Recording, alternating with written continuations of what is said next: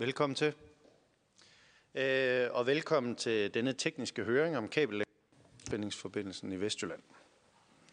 Formålet med højspændingsforbindelsen det er at forstærke nettet inden 2023, så nettet det kan håndtere Viking Link. Og herudover er der et generelt behov for forstærkning af nettet i Vestjylland til indpasning af vindkraft de kommende år. På baggrund af en øh, række artikler i medierne den seneste tid, er der rejst tvivl om Energinets konklusion om, at hvis øh, elnettet skal kunne drives sikkert, øh, så kan det maksimalt lade sig gøre at kabellægge ca. 15 procent af den planlagte højspændingsledende i Syd- og Vestjylland.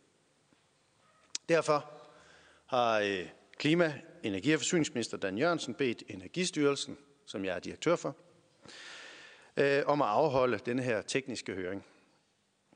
Så der kan blive skabt øh, klarhed over, hvad der øh, teknisk muligt kan drives i relation til det her konkrete projekt, når elnettet stadigvæk skal drives sikkert.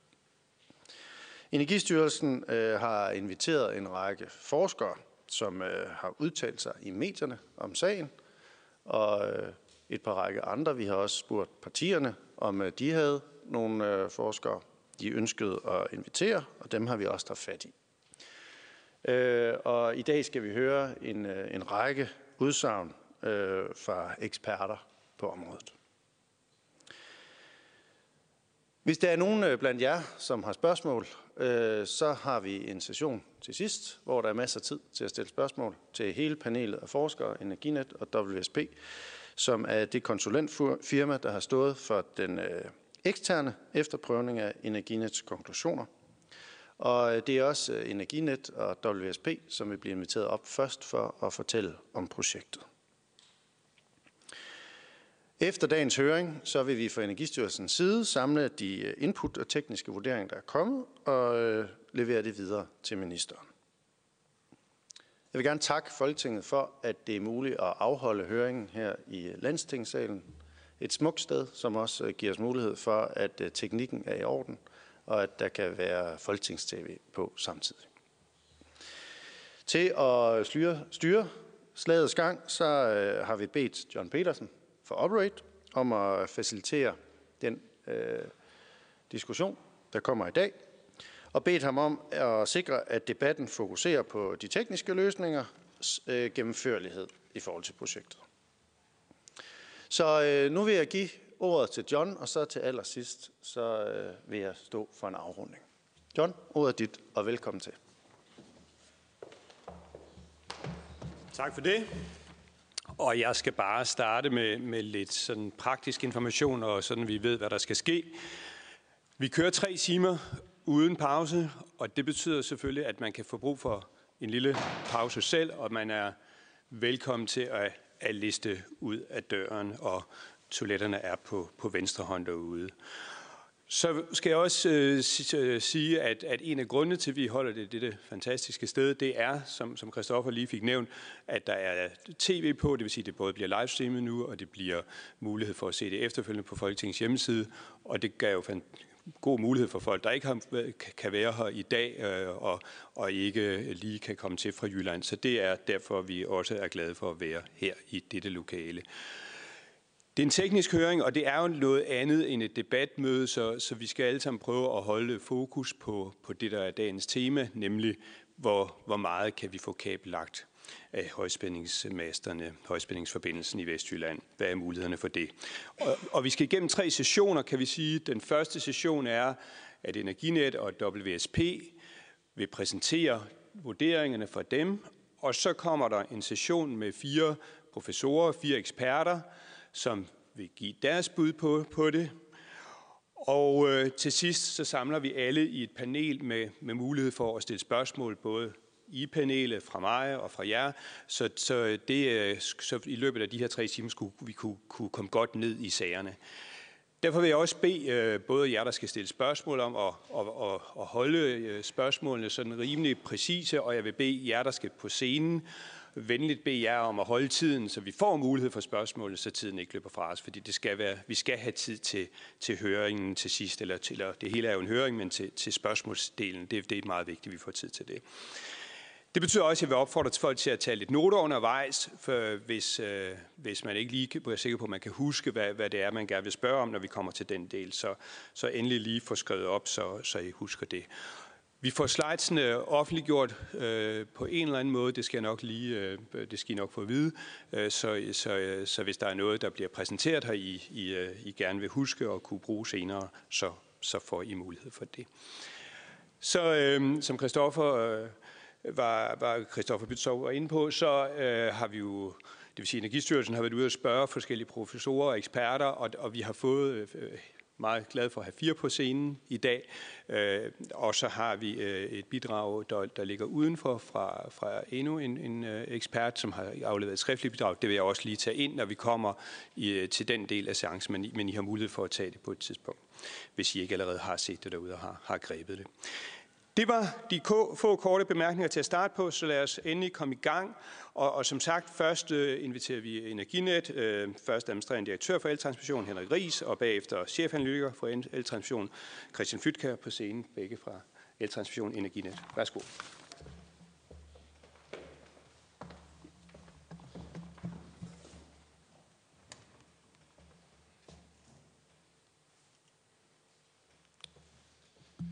Ja, tak for det. Øh, som nævnt, jeg burde kunne skifte her, ikke?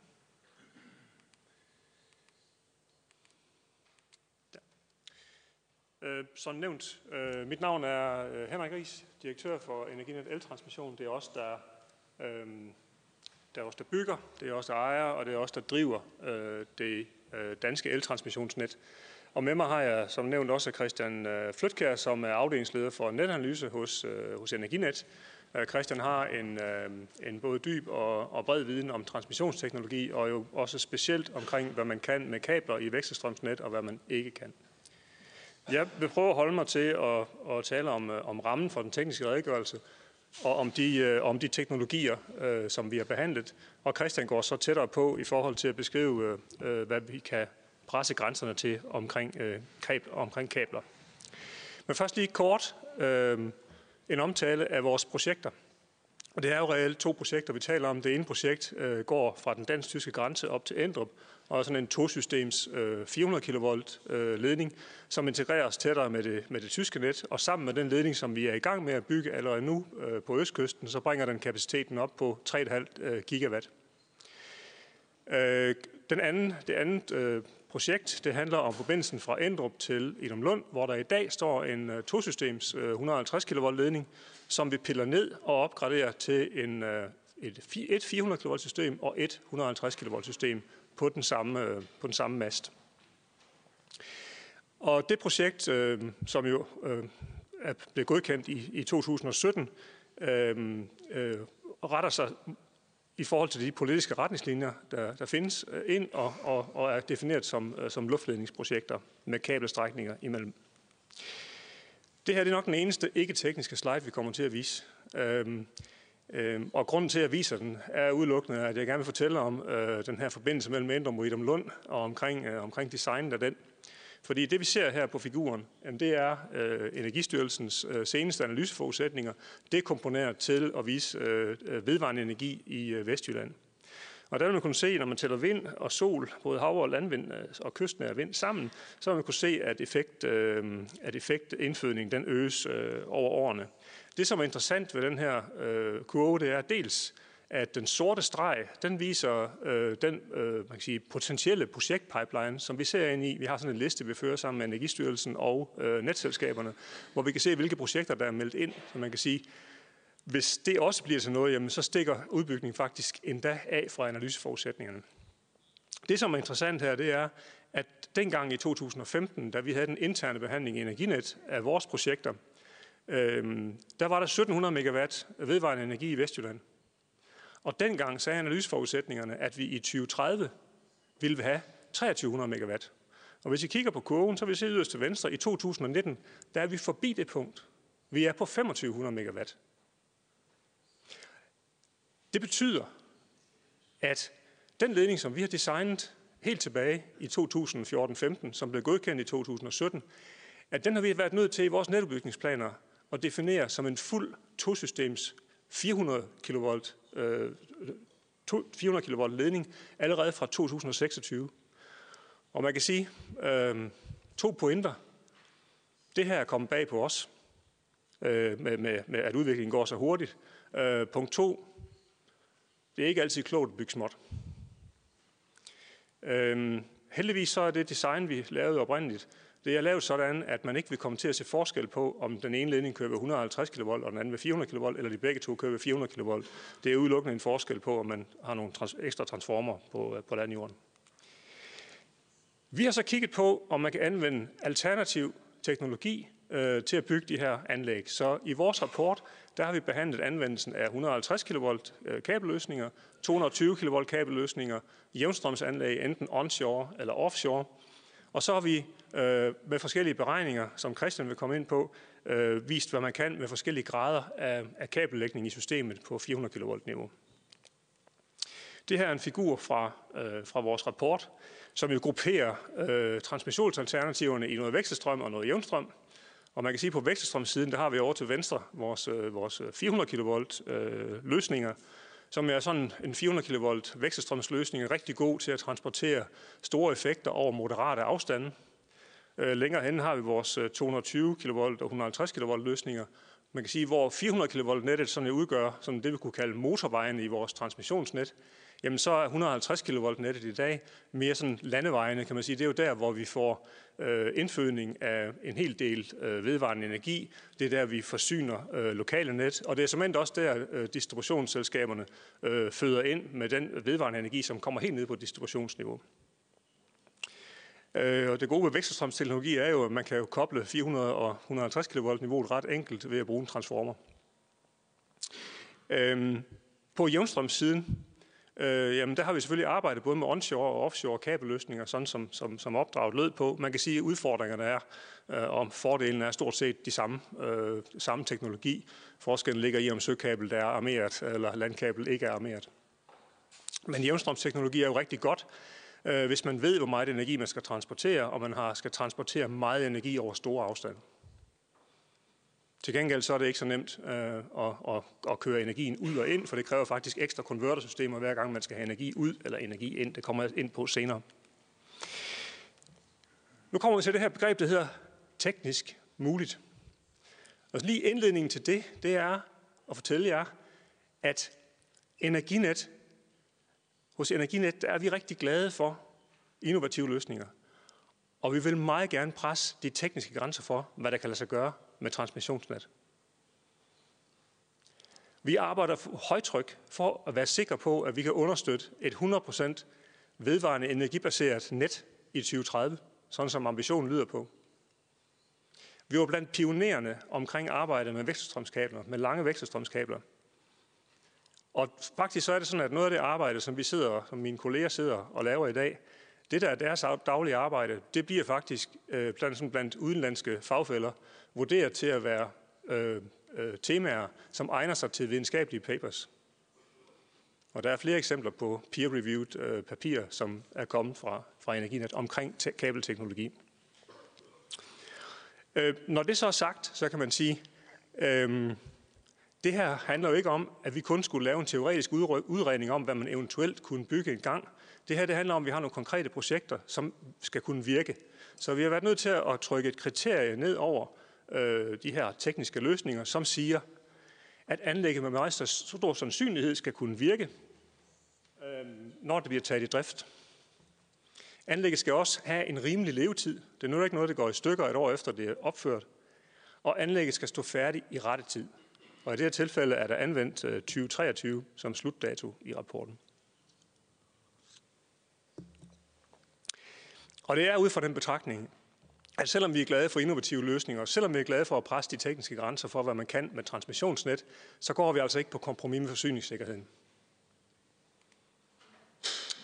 Lidt om 150 og 220 kV kabelløsningerne i rapporten. De løsninger er kendetegnet ved, at der er en, for, der er en forholdsvis lav overføringsevne i forhold til det behov, vi har. Øh, en sådan et 150 kV kabelsystem, der kan man overføre ca. 300 MW. 220 kV system lidt mere, 400-500 MW. Øh, men det er alligevel en forholdsvis lav overføringsevne i forhold til det der behov for. Vi har vist i figuren her, at man skal bruge sådan mellem 5 og 8 kabelsystemer til hvert system øh, på den her Endobidum Lund-ledning, til eksempel, hvis man skal realisere øh, sådan et net. Og så kan man sige, jamen det er jo bare besværligt. Ja, det er det, og det er ufleksibelt, når man skal udbygge det. Men det er faktisk ikke det, der er udfordringen.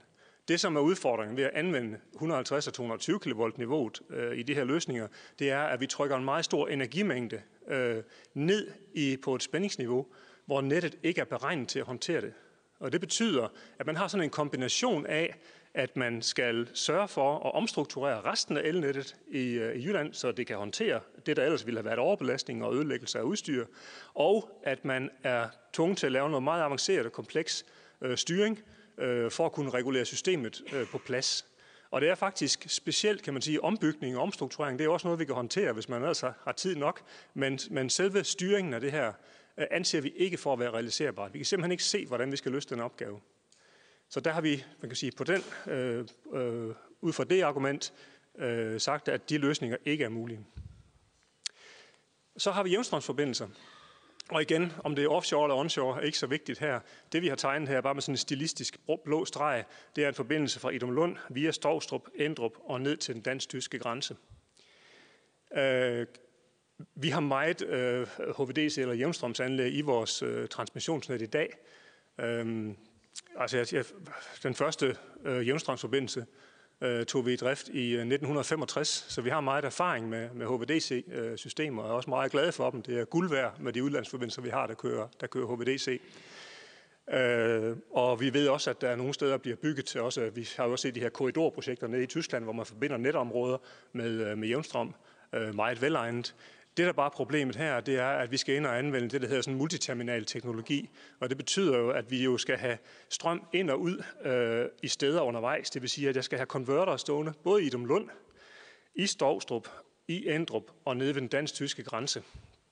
Og så kan man sige, jamen det er jo bare, øh, det er jo også bare at købe noget anlæg og, og stille det op. Ja, ja, det er det selvfølgelig. Det er bare at købe et antal konverter svarende til dem, vi lige har taget i drift øh, til Cobra-kabel. Øh, altså vi snakker 23 meter høj, 50 meter lang osv.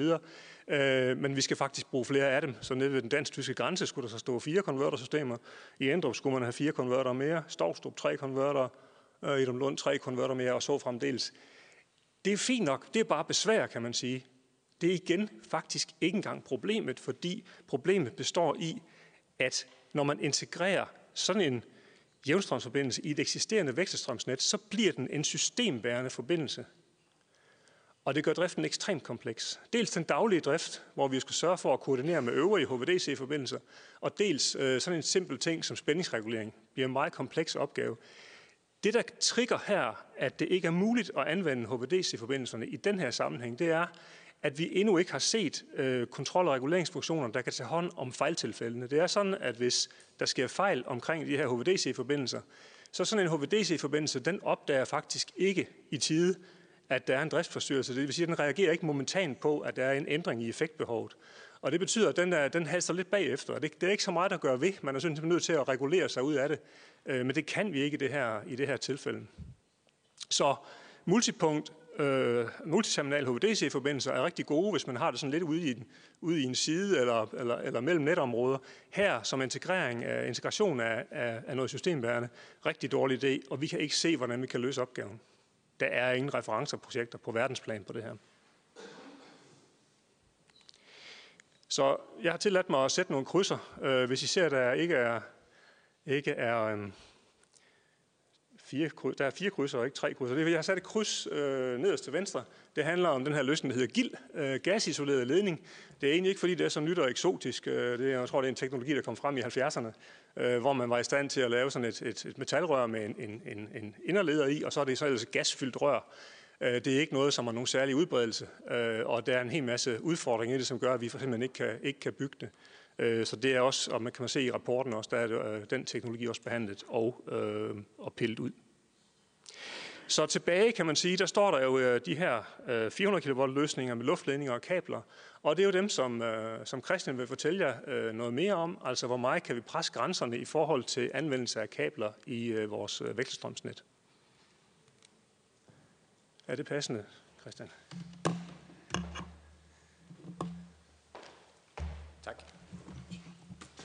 Jamen, jeg hedder som sagt Christian, og jeg vil, vil øh, dykke ned i kabelteknologien. Jeg vil redegøre for, at øh, Energinet både i dag og historisk har drevet, drevet udvikling på kabelområdet. Jeg vil også redegøre for, at 15 procent er en progressiv øvre grænse, og at vi ikke kan garantere øh, øh, den danske forsyningssikkerhed, hvis vi, hvis vi kabellægger mere end 15 procent. Lige lidt om teknologierne. Her ser I en luftledning øh, med to systemer, og de her to systemer kan hver bære øh, 2.000 megawatt. Skal du ekvivalere det med kabler, skal der fire øh, kabler til, der ligger ved siden af hinanden. Det betyder, at hver gang du får 1 km luftledning øh, ude i landskabet, så skal du have 4 km kabel i dit elsystem. Og tager man det i betragtning omkring de 15 procent, der svarede til de 26 km, så ender du på, at vi integrerer øh, 104 km kabel i det danske elsystem på en gang ved etablering af de her to projekter. Sammenligner man det med vores øh, forhenværende projekter, for eksempel Kasse Tjæle, øh, der gik ned fra Sønderland og op til der, gik op fra, øh, der gik ned fra Sønderland og op til Tjæle, så kabellagde vi her cirka 5% svarende til øh, øh 30 km. Så det er altså tre gange så meget, vi kabellægger på den her strækning. Sammenligner du det med, det, med alt det kabel, der er i hele det jysk-fynske elsystem, så øh, er her 111 km kabel, så det svarer altså til en fordobling på én gang. En fuldstændig kabellægning bare til sammenligning ville svare til ca. 700 km kabel, altså en syvdobling af, hvad vi har i det jysk-fynske elsystem. Kigger man på det her, øhm, kigger man på det med internationale briller, og nu er der, nu er der sket lidt med min graf, kan jeg se, så det er rigtig svært at se, hvad der er på den. Men øhm, de to grafer ude til højre, de viser vestkysten med kabellægning på 100%, og de andre søjler, de viser de længste kabelsystemer, der er i drift i hele verden.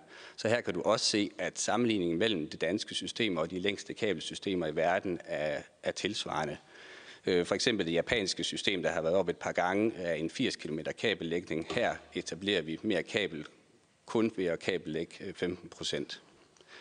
Laver man grafen med en, en teoretisk 100% øh, kabellægning, kan du se øh, det danske projekt i forhold til igen de længste projekter, der er taget i drift i verden på 400 kV-niveau. Altså en, en fuldstændig usammenlignelig øh, betragtning. Vi er ikke de eneste i Danmark, øh, der har de her øh, debatter. Den øh, irske regering bad i 2012 en øh, international ekspertkommission om at skrive en, en rapport omkring kabellægning på en 140 km ledning. Deres arbejde blev i 2018 øh, opdateret, og de konkluderer, at det ikke er muligt at kabellægge ledningen. Dog kan du øh, på korte strækninger kabellægge. De nævner selv et par kilometer i rapporten. Den irske TSO, øh, Elia, eller øh, hvad hedder det, øh, den irske TSO øh, skriver i et paper, at 10, 10 km er en øvre grænse. Belgien øh, har ligeledes lavet en rapport, hvor øh, TSO'en skrev øh, en vurdering af to kabelsystemer, der skulle lægges, og her vurderer de, at 8 km er den øvre grænse. Det svarer til 48 km i elsystemet, og de her projekter har de to af, så cirka 100 km kabel får du integreret i det belgiske system. Deres argumentation for ikke at vil kabellægge mere er, at de kan ikke garantere, hvordan elsystemet vil opføre sig ved integration af mere kabel. Så hvorfor skriver den belgiske TSO så det? Jamen det gør de på grund af vurderingen af teknologiens modenhed. Og her snakker vi ikke om kablet i sig selv, vi snakker om det at drive det som en, en del af et, et, et elsystem. Luftledninger har vi bygget og drevet i rigtig mange år, og det er vi rigtig gode til. Så der ved vi næsten alt, hvad der er at vide. På kabler er vi ikke så øhm, modne. I 2010 der startede vi et forskningsprojekt, der løb i fem år, hvor vi opbyggede en hel masse teoretisk viden omkring integration af kabel. Og det er det, vi har gjort, at vi kan kabellægge det, vi gør i dag. Så en af pointerne her er, at, at med forskning skubber du vidensniveauet, men du får en skæv fordeling. Du er nødt til at bygge de her kabelsystemer i praksis for at få den fulde viden. Øhm, det har vi kunne se ved vores kabellægning, at vi er blevet klogere undervejs og har været nødt til her i 2019 at definere et, et nyt forskningsprojekt, der skal tage de problemer, vi ikke fanget i første omgang. Og det her det er en, en, en virkelig vigtig pointe, at det er virkeligheden, der er god til at fortælle, hvordan virkeligheden virker. Øh, du kommer så langt, øhm, du kommer et stykke af vejen med den teoretiske vurdering, men det er først, når du får bygget det i praksis, at du finder ud af, hvordan tingene de fungerer. Det her er for at vise, at vi fra 15 til 19 har arbejdet videre med arbejdet, og det er, jeg tror, det er otte fagfælde vurderede papers omkring et emne, øh, integration af kabler i elsystemer. Godt. Det næste afsnit, det er, er noget mere teknisk karakter. Det kommer fra kapitel 8 i rapporten, og det har sin, øh, sit fundament i, øh, direkte fra elektrofysikken, så det er relativt svært tilgængeligt stof. Men det, man kan prøve at tænke på, det er lige så naturligt, som det er, at der kommer en bølge i en sø, hvis du smider en sten i den. Lige så naturligt er det, at elsystemet opfører sig, som jeg vil forklare nu. I 2017, der i drift satte vi 14 km kabel ved Vejle Ådal. Det er markeret med en lille rød firkant. Øhm, jeg havde tænkt mig at pege på den, men øh, jeg håber, I kan se den deroppe. Det gav anledning til en momentan stigning i den indholdet af den ældre harmoniske spænding øh, i stationerne Trier og Fragte, altså ved Aarhus og Odense. Og det var et meget overraskende resultat, at så lille en kabelmængde kunne give så store problemer i så store dele af landet. Øhm, den her forvrængede spænding, som man ser til højre, er en direkte konsekvens af indkoblingen af de her kabler. Problemet med det her, det er, at man designer alt elektrisk udstyr ud fra den forudsætning om, at dem, der driver elsystemet, de har styr på det her. Så du kan ikke garantere, at øh, udstyr det virker ordentligt. Du kan ikke garantere, at det opretholder den levetid, det er designet til. Og, du kan ikke, øh, øh, og det, kan, det kan gå i stykker. Vi har haft en række eksempler, for eksempel fra Anholdt, hvor udstyr er gået i stykker på grund af det her fænomen. Så det er helt essentielt, at, at vi designer et elsystem, hvor øh, sådan nogle ting her ikke sker. Vi har i forbindelse med rapporten lavet en stor analyse omkring øh, de her harmoniske. Øh, ude fra venstre kan I se, at vi tager udgangspunkt i et stort målesystem, vi har etableret i det danske elsystem. Det er bredbånd og tidssynkroniseret og måler øh, løbende elkvaliteten i hele det danske elsystem. Det bruger vi så som input, øh, øh, hvor vi tager en simuleringsmodel af hele det danske elsystem og bruger det til at, at beskrive, hvad der vil ske, når vi kabellægger i forskellig grad. Vi øh, modellerer det her efter alle kunstens regler, hvor vi har en geometrisk repræsentation af de forskellige ledninger. På den måde får du frekvensafhængige parametre inkluderet. Du får øh, per fase værdier, hvor du har sekvenskoblinger på de harmoniske komposanter, så du får de ubalancer, der opstår naturligt i systemet repræsenteret. Så det her det er så godt, som man kan gøre det øhm, i dag. Resultatet har jeg prøvet at illustrere, hvordan bliver øh, ved de her to øhm, øh, repræsentationsmåder til, til venstre. Hvis man får en rød lampe, har man et problem, og man skal i princippet ud og købe et harmonisk filter, hvilket er en meget stor konstruktion på en 20-30 meter, øhm, der kommer ud og stå i elsystemet. Har du en gul handling, eller en gul lampe, har du muligvis brug for at gøre noget, og har du en hvid lampe, er der ikke brug for at gøre noget. Den lille kasse med de fire tal indikerer, hvorfor nogle af de harmoniske overtoner, der bliver, øhm, der bliver påvirket. Og sådan, øh, den simple forklaring er det her, vi vil have så lidt øh, lamper tændt på kortet som muligt. Så hvis man starter med at kabellægge 10 procent, kan man se, at du får denne her harmoniske forfrængning i de stationer, der er påvirket af kablerne. Det er et ventet resultat, når du tager resultaterne fra Vejle Ådal i betragtning. Og her skal man huske, at selv ved 10 km eller 10 procent kabellægning etablerer vi altså 70 km kabel i det danske elsystem, svarende til øhm, en, en 60 procent af, hvad vi har i det jysk-fynske i forvejen. Så allerede ved en 10 procent kabellægning ser vi ind i en række problemer, vi skal have adresseret kabel lægger man 15, kan man se, at det breder sig ud over en større del af landet, og der kommer flere lamper. Hopper du til 15% kabel, kan du se, at du har effekten over hele landet, og du ser cirka det samme igen øh, ved 100%. Det betyder, at vi har mulig forstærkning, for eksempel helt op ved vores HVDC-konverter. Der sidder nogle harmoniske filtre, der er direkte afhængige af, at der er styr på spændingskvaliteten. Er der ikke det, kobler filterne ud, og HVDC-forbindelserne har ikke reaktiv støtte, og vi er muligvis nødt til at nedregulere dem eller helt udkoble dem. Og det er en, en, en en risiko for forsyningssikkerheden, fordi vi er, vi er afhængige af, at vi ikke taber flere af de her forbindelser, end, end der er planlagt efter. Så en stor risiko for spændingsforvrængning i systemet ved en større andel kabellægning. Og det her, det øh, skriver vi i rapporten af et indikativt studie, og med det mener vi, at det her metoderne er ikke robuste nok til, at du kan sige med 100% sikkerhed, at det er det her, der vil ske. Du kan sige, at der er en overvejende sandsynlighed for, at der vil ske noget, og det vil ske i store dele af landet, men vi har ikke metoder, der er robuste nok til, at vi kan designe løsninger efter det. Det er blandt andet det, Danpark 19 skal være med til at udvikle. Så vi, vi har indikationer om, at der kommer et, et, et, et vigtigt problem, men vi har ikke metoderne til at løse det. Og derfor vil alt øh, på alle resultater af de her fra den her analyse øh, motiverer til, at man reducerer kabel så meget som muligt, 10 procent eller derunder. Andre problemer, du har med meget kabellægning, er, er reaktiv effekt. Øh, sådan et kabel det vil udveksle energi med det resterende elsystem. Det er i, i sig selv ikke noget problem, men mængden, når du får meget kabellægning, bliver signifikant. Vi vil skulle installere omkring 80 af de her reaktorer, man ser øh, til venstre, hvis vi skulle kabellægge det hele, og det er cirka tre gange så mange, som vi har i dag. Igen, det er ikke i sig selv et afgørende faktum, men det vil gøre elsystemet meget mere kompleks at drive, og dermed er risikoen for, at der opstår ting, øh, vi ikke har forudset problematisk. En anden ting, der er med det her, det er, at kabellægning, det vil motivere til, at vi er nødt til at dele strækningen over en række delelementer, og det er det, fordi vi kan ikke koble lange øh, kabelstrækninger ind på én gang. Så vi vil være nødt til langs med linjen og, og bygge en række stationer svarende til det, øh, for eksempel vi har i Endro i en mindre udgave.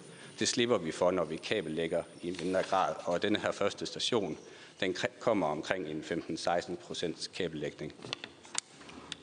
Det vi ser i midten, det er resonansoverspændinger, og det er en af de ting, jeg også vil være rigtig bekymret for, hvis vi kabellægger. Den øverste graf viser det faktum, at du flytter resonansfrekvenser ned i frekvens, når du, øhm, når du kabellægger. Det betyder, at hvis du spændingssætter store enheder, som for eksempel transformer, kan du få overspændinger, der kan, der kan ødelægge øh, større dele af elsystemet. Det har man blandt andet set i øh, Japan. Nedunder er der en øh, graf, der viser problematikken omkring det at spændingssætte en ledning på et højere spændingsniveau. Man får derved en øh, serieresonans ned mod et lavere spændingsniveau, og er der et frekvensindhold sammenfald mellem det øvre og det lavere spændingsniveau, så får du igen ødelagt dit udstyr. Danmark er et specielt elsystem, hvor vi har rigtig meget kabel på 150 kV, så risikoen for, at det her sker, øhm, vurderer jeg at være større i Danmark end i andre lande, og det er ikke noget, vi har øhm, styr på i dag, hvilket igen motiverer til en reduceret kabellægning. Det sidste problem, jeg vil nævne, er det praktiske omkring kabler. Når der opstår fejl på højspændingskabler, kan de være rigtig svære at finde, og det er fordi isoleringen lukker sig igen, så kablet egentlig vil opføre sig som normalt. Det er dog ikke godt nok til, at man kan drive det. Og det betyder, at du risikerer at skulle ud og finde et, øh, et hul på størrelse med en indkrone på et kabel, der er gravet ned.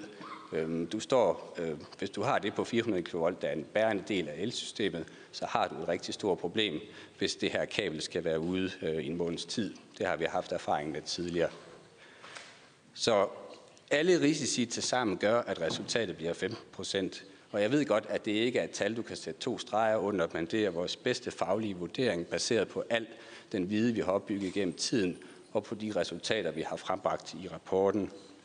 Øhm, det ville være mest sikkert at sige, at kabellægning med 10 procent ville, ville være det, vi skulle gå efter, men vi tror på, at vi kan skubbe øh, vidensniveauet med det her Danmark-projekt, og dermed tilvejebringe de 15 procent øh, inden 23. Så vi har strammet elastikken alt, hvad vi kan, og vi mener, at en yderligere stramning gør, at vi ikke kan leve op til det første kriterium, der teknisk muligt, nemlig det, at vi skal kunne drive elsystemet sikkert. Så igen, derfor vil en, en øvre grænse over 15 procent ikke være mulig. Tak. Tak til Henrik Ries og Christian Flytger. Der er, Christian, du må gerne lige blive heroppe, og der er øh, få minutter til et par opklarende spørgsmål, hvis der er nogen, der vil, vil lige have boret noget ud her. Er der det? Ja. Mit navn er Hans Christian Schmidt, medlem af Folketinget. Nej, Jeg vil bare gerne spørge, øh, om det var oplysninger, I videregav, øh, inden man besluttede at, at øh, udvide VE-området? Altså var der nogle ting, man vidste, at man ville løbe ind i de her problemer, hvis man altså fortsatte? Vi så jo den der kolonne, der viste VE-udbygning. Og det er jo lige før, man kan sidde og have den fornemmelse af, at vi har begået noget forkert i, at vi har sørget for, at man kunne bygge så meget ud med VE, når det volder så mange problemer bagefter.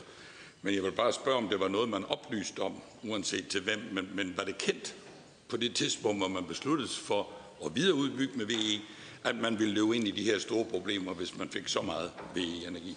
Så det har været en politisk beslutning, man etablerer 400 kV med luftledninger, så vi har jo designet nettet efter de forudsætninger, der har været givet. Så der, altså problemerne med kablerne har været kendt i mange år, men de har ikke været aktuelle, før vi blev bedt om at øge andelen af kabellægningen i øh, 2018. Så, så det var helt kendt stof? Ja, det har været kendt i mange år. Godt. Der er et spørgsmål mere.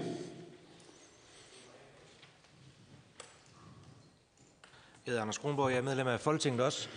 Øh, I 2009 der laver man en kabelhandlingsplan, hvor man ønsker at grave endnu mere ned i, øh, i Danmark. Øh, vil I medgive, at man på det tidspunkt måske i forhold til det politiske niveau har været for optimistisk, eller man ikke har oplyst det politiske niveau helt konkret om de udfordringer, der er her? Fordi hvorfor så vedtage en politisk eller en kabelhandlingsplan, der handler om at grave yderligere ned, hvis det reelt ikke kan lade sig gøre? Man kan sige, helt tilbage i, helt tilbage i øh, 2008-2009, der foregik jo de første forarbejder øh, til alt det, her, alt det her kabellægning. Vi lavede også en rapport øh, på daværende tidspunkt. Og det var faktisk også der, vores første af det her Danpak kabelteknologiudviklingsprojekt, øh, det startede. Og erkendelsen øh, dengang øh, var i virkeligheden, ligesom nu, nu er vi så bare blevet lidt mere sofistikeret på, på det med harmonisk øh, støj, Øh, men erkendelsen dengang var også, at øh, på 150 kV niveau, der er vi så nogenlunde styr på teknologien, så der ville vi godt kunne lave den her kabellægning. Men på 400 kV niveau, der stod vi altså og ventede, jeg tror formuleringen er cirka som, at der stod vi og ventede både på en prisudvikling og en teknologiudvikling. Dengang havde vi faktisk en forventning om, at vi allerede nu ville være i stand til at kabellægge noget mere på 400 kV. Så man kan sige, jeg tror egentlig, oplysningerne de er faldet øh, helt korrekt dengang. Øh, øh, øh, udviklingen, kan man sige, har så egentlig været på teknologisiden øh, skuffende. Vi har prøvet at gøre, hvad vi, øh, hvad vi kan på kabelteknologi, men, øh, men, men 400 kV kabellægning af længere strækninger, det, det går bare ikke. Vi har, vi har mulighed for et sidste spørgsmål, øh, og så bliver der masser af mulighed for spørgsmål senere. Der kommer en mikrofon til dig.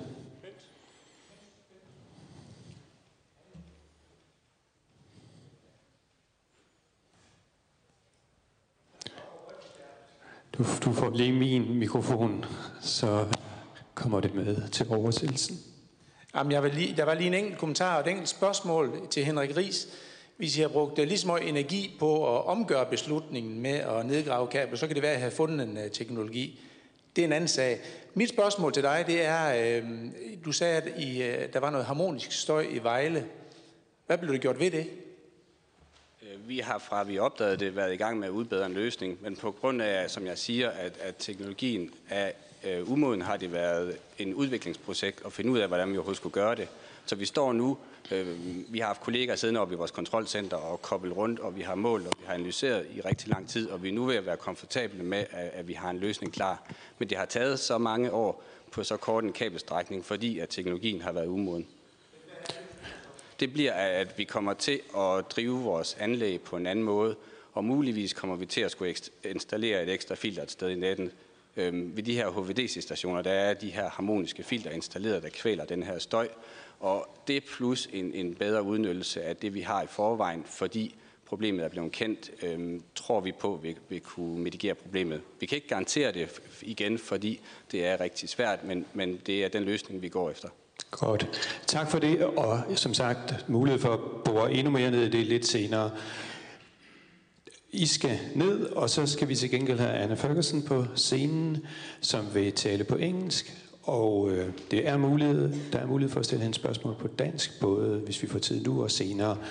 Anna Ferguson er fra WSP, og det er det firma, som har set på Energinets øh, analyser og konklusioner, og vurderet det som internationale eksperter. Værsgo, Anna Ferguson. Hello, my name Goddag, jeg hedder... I just want to know that if you want it translated, jeg skulle lige tilføje, at hvis I vil have tolkning, så skal I tage et sæt hovedtelefoner, og så bliver det tolket til dansk omforladelse. Ja, jeg er altså direktør for energisystemer WSP. Jeg har sammen med Gary Preston, som er ledende ingeniør ved WSP. Jeg var projektleder på det arbejde, som WSP gennemføre det for at gennemgå Energinets rapport, og jeg skal fortælle om vores rolle her, og jeg skal nævne vores resultater på de følgende områder. Først en indledning vedrørende WSP og vores hold, hvad vi lavede. Jeg skal beskrive den proces, vi har arbejdet igennem, definitionen af teknisk gennemført, teknisk muligt, tid- og økonomibetragtninger og tekniske muligheder, og så vil jeg tale om nogle bestemte punkter i vores rapport, og så endelig nogle konklusioner. WSP er et stort infrastrukturkonsulentfirma med omkring 44.000 medarbejdere over hele verden. Vi har 8.200 i UK og Irland og 6.500 i de nordiske lande og centrale Europa. Vi har et stort hold, der arbejder med energinetværk, og det består af transmission, distribution, forbindelsessystemer og energisystemer så det var hed tidligere Carbon Barrel Network, så det var nogle af de systemer, som eksperterne kender os under tidligere, men vores hold består af eksperter. Vi har valgt eksperter, som dækker rum hele emnet her, og og energisystemer og netværks konstruktion. Det er et hold med en høj grad af erfaring på dette område. Jeg har arbejdet med lignende projekter med vurdering af energitransport og forstærkninger. Jeg har arbejdet med reguleringsprojekter. Gary Preston, som er til stede her i dag, har stor erfaring med transport, isolering, opdager energi. Han er Ph.D. Han har publiceret en lang række tekster og arbejdet sammen med Norman MacLeod, og han har arbejdet med forbindelsessystemer og har ledet mange af vores store projekter, både med jævnstrøm og vekselstrøm. Han har koordineret arbejdet med kabeleksperter og har haft en lang karriere med kabeldanning og tilrettelæggelse. Mark Face er vores ledende ingeniør han har en stor erfaring i felten med ingeniørarbejder og afprøvningssystemer. John Adams har også stor erfaring. Han har stået for forbindelsen med WSP og Energistyrelsen i Danmark. Han arbejdede i Danmark, og desuden så har Paul Glending stod for at lede hele projektet, og det er altså alt i alt personer med 10-20 års erfaring på disse specialiserede områder. Og hvad var det så, vi gjorde? Jo, vi blev altså udpeget af Energistyrelsen i oktober 2018, og vi blev bedt om at se på den rapport, der forelå, og skrive en rapport med vores vurdering af det foreliggende. Et af formålene, det var at vurdere, om underjordisk kabellægning var teknisk gennemførlig. Vi begyndte midt i oktober 2018, og efter drøftelser med Energistyrelsen og gennemstyren af et udkast af rapporten, så blev det besluttet, at vi skulle deltage i en workshop med Energinet, og Energistyrelsen deltog også i denne workshop, men var ikke med i de tekniske drøftelser, og der blev stillet en række spørgsmål fra vores side, og Energinet kom med flere oplysninger og tekniske detaljer herunder, og også resultater af deres undersøgelser, deres modelarbejde og hele det teoretiske grundlag, de kom desuden med oplysninger om det danske transmissionssystem og energiforsyningssystemer. På grundlag af denne workshop så så vi så en afsluttende udgave af rapporten, som blev afklaret med Energistyrelsen. Vi gennemførte ikke en uafhængig gennemførlighedsundersøgelse. Vi foretog blot en vurdering af den foreliggende rapport, og vi diskuterede deres undersøgelser og deres modelarbejde, men vi gentog ikke de undersøgelser, som Energinet havde foretaget. Vi brugte det materiale, som var samlet i workshoppen til at udarbejde og formulere vores afsluttende konklusioner. Så Vores tilgang til den gennemgang, det var altså først, at vores eksperter læste hele rapporten, og så holdt vi en intern workshop, hvor vi så samlede vores kommentarer, og der var tale om et overblik af øh, styrkelsesdelen, hvorfor der var behov for at styrke systemet, og vi sendte afklarende spørgsmål til Energinet og til Energistyrelsen. Vi diskuterede også muligheder, risici, gennemførlighed, tids rammer osv. De tekniske eksperter fik så tildelt forskellige dele af rapporten, og de skulle gå i detaljer, og der blev så skrevet i forskellige dele af rapporten, som blev samlet af min kollega og mig selv, hvor vi foretog en vurdering, og denne, dette udkast pegede på, at rapporten fra Energinets side var øh, pålidelig og dækkende, og der kunne man altså tale om de konklusioner, som øh, Energinet var kommet frem til med en 15% ratio som muligt. Men vi fandt også, at det ikke ud fra rapporten var muligt at forstå, om disse 15% var det allerhøjeste niveau, man kunne nå, eller var det muligt at inkorporere lidt længere kabellængder. Der var tale om 20-25% for eksempel maven i rapporten. Så ved rapporten, der drøftede vi dette, og Energinet fortalte så mere om deres tilgang og hvordan de nåede frem til deres konklusioner. Vi foretog også nogle revisioner af rapporten, og det blev så gennemgået internt igen, og så blev den forelagt for Energistyrelsen, og det Energistyrelsen gav Energinet mulighed for at se på rapporten, og der blev foretaget mindre ændringer efter aftale med WSP, og man nåede så frem til en endelig rapport, der blev forelagt med nogle tekniske øh, afklaringer. Så hvad angår definitionen på teknisk muligt, der blev WSP særligt bedt om at kommentere den tekniske gennemførlighed af styrkelsen, og der manglede en definition af dette begreb, fandt vi. Vi mente, at der var Øh, teknisk muligt, men det var ikke teknisk praktisk på grund af risiko, tidsramme og omkostning, og definitionen af teknisk gennemførlig blev derfor vedtaget med Energinet og Energistyrelsen øh, på en workshop, og man blev så enige om en definition, der sagde, at øh, teknisk muligt, det øh, betød, at man kunne gennemføre et anlæg med en høj sandsynlighed for, at der ikke ville opstå tekniske problemer, og hvad angår tid og økonomi, der er vores opfattelse, at det også er vigtigt at se på tidsrammen, der er brug for, at systemet kan fungere fra 2023. Det vil sige, at der er nogle praktiske betragtninger, hvor man må overveje, hvad der kan installere inden for så kort tid, og hvad der kan bringes til at fungere, fordi det er meget kort tid til så store infrastrukturanlæg, og tidsbegrænsning betyder også, at alternative muligheder er uigennemførlige ud fra et praktisk synspunkt, men WSP har så prøvet at se på mulighederne ud fra et rent teknisk synspunkt og har desuden afgivet kommentarer vedrørende økonomi og tid. Og hvis vi så går videre til til vekselstrøms højspændingsløsningen, hvor man siger, at den er meget stor, meget omfattende og meget kompliceret, og forbindelsesledene og systemerne der er ikke så pålidelige, som de er ved øh, jævnstrømsystemer, og det giver en mindre sikkerhed for slutbrugerne. Der vil også være brug for en øh, varieret løsning, som tager højde for denne kompleksitet i risici, og det vil ikke være muligt at kontrollere sådan et system inden for 2003. Det bliver ekstremt dyrt.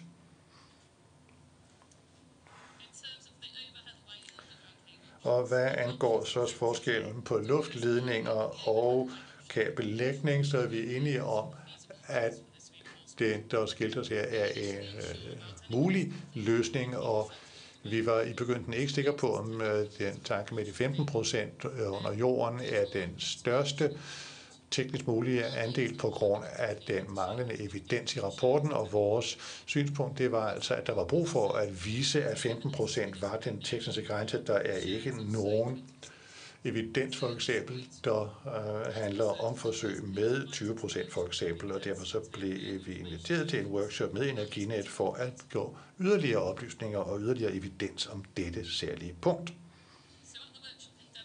Og på denne workshop, der holdt i Danmark, der, Danmark, der viste Energinet også, at der var blevet foretaget meget omfattende og meget detaljerede undersøgelser, og man øh, havde tre undersøgelser, som viste reaktiv energikontrol og kompensationsbehov med nul misbetragtninger og øh, midlertidige øh, strømsvingninger og forbigående transiente skift og svingninger og harmoniske overtoner alt det var dækket, og det vil sige, at da vi kom til vores endelige konklusion, der må vi sige, at vi altså mente, at Energinet havde udført tilstrækkelige og omfattende undersøgelser, som viste, at 15 procent var den maksimale længde. Hvis man gik over den, så kunne det give alvorlige risici for det danske net, og Energinet kom også med specifik information vedrørende det danske net og forklarede, hvorfor der kunne opstå særlige problemer, og vi er derfor overbeviste om, at definitionen teknisk gennemført og teknisk mulig nu var opfyldt.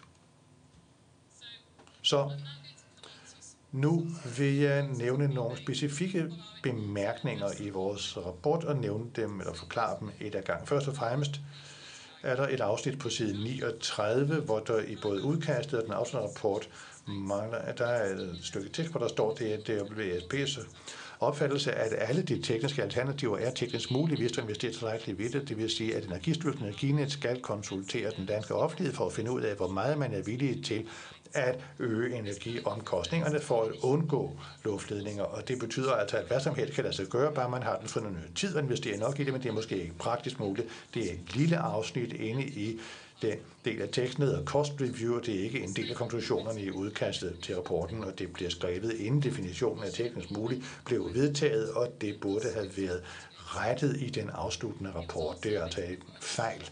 Desuden blev det skrevet, inden der kom yderligere tekniske oplysninger fra Energinet, så det drejede sig blandt andet om yderligere detaljer om omfanget og kompleksiteten af den løsning, der var brug for, hvis man skulle gå denne vej, og der kommer også yderligere oplysninger om problemerne ved underjordisk kabellægning. Så var der desuden et specifikt punkt på side 9, der står i udkastet til rapporten, det ser ud som om Energinet ikke har overvejet en andel på 15-50 procent af jordledninger, og derfor en mulighed for, at mere end 15 procent af udvidelsen kunne lægges under jorden, uden at det kræver væsentlig reaktiv kompensering.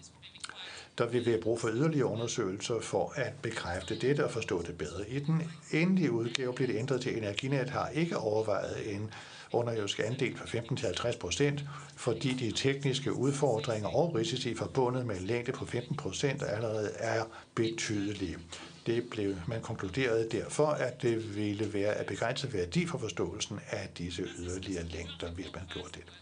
Og i udkastet inden workshoppen, der konkluderede man altså, at der ikke var tilstrækkelig evidens til at konkludere, at længder på over 5% ikke var mulige, men efter en vurdering af de yderligere informationer, der blev fremlagt, og efter en gennemgang af modelarbejdet, der så man faktisk, at der var tilstrækkelig analyse, som viste, at længder over 15 procent ville medføre betydelige netværksrisici.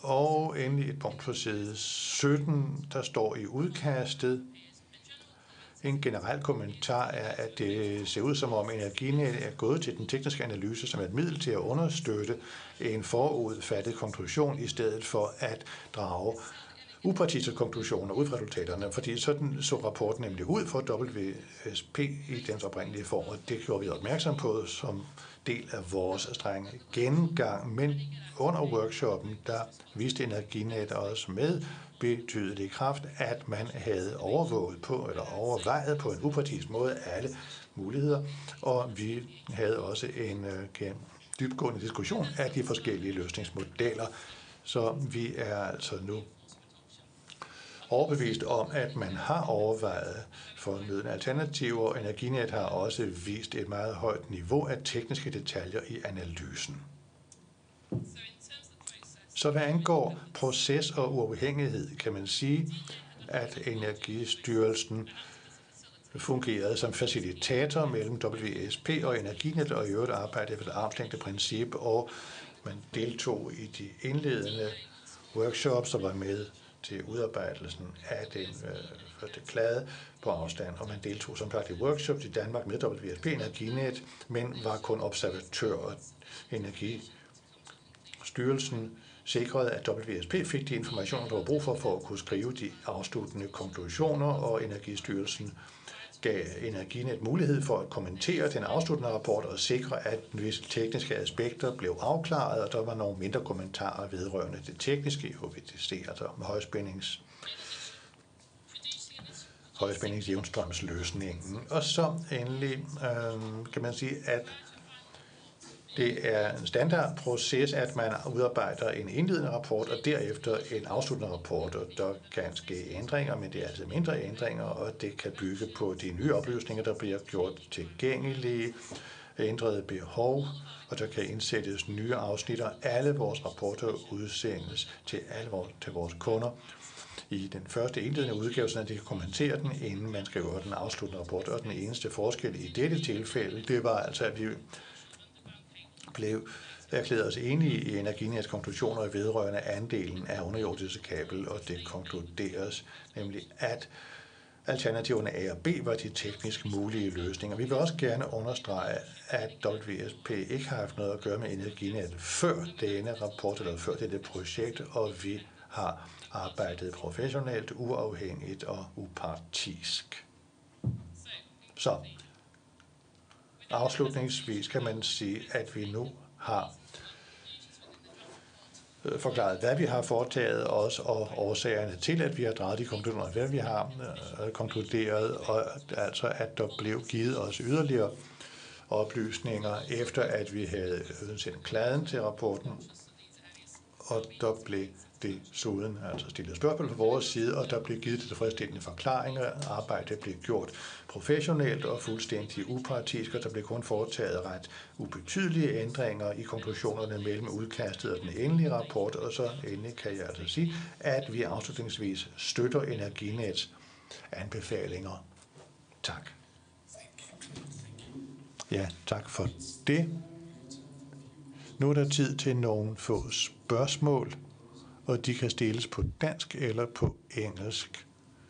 Jeg går ud fra, at der skal bruges hovedtelefoner, hvis der stilles spørgsmål på dansk. Er der nogle spørgsmål?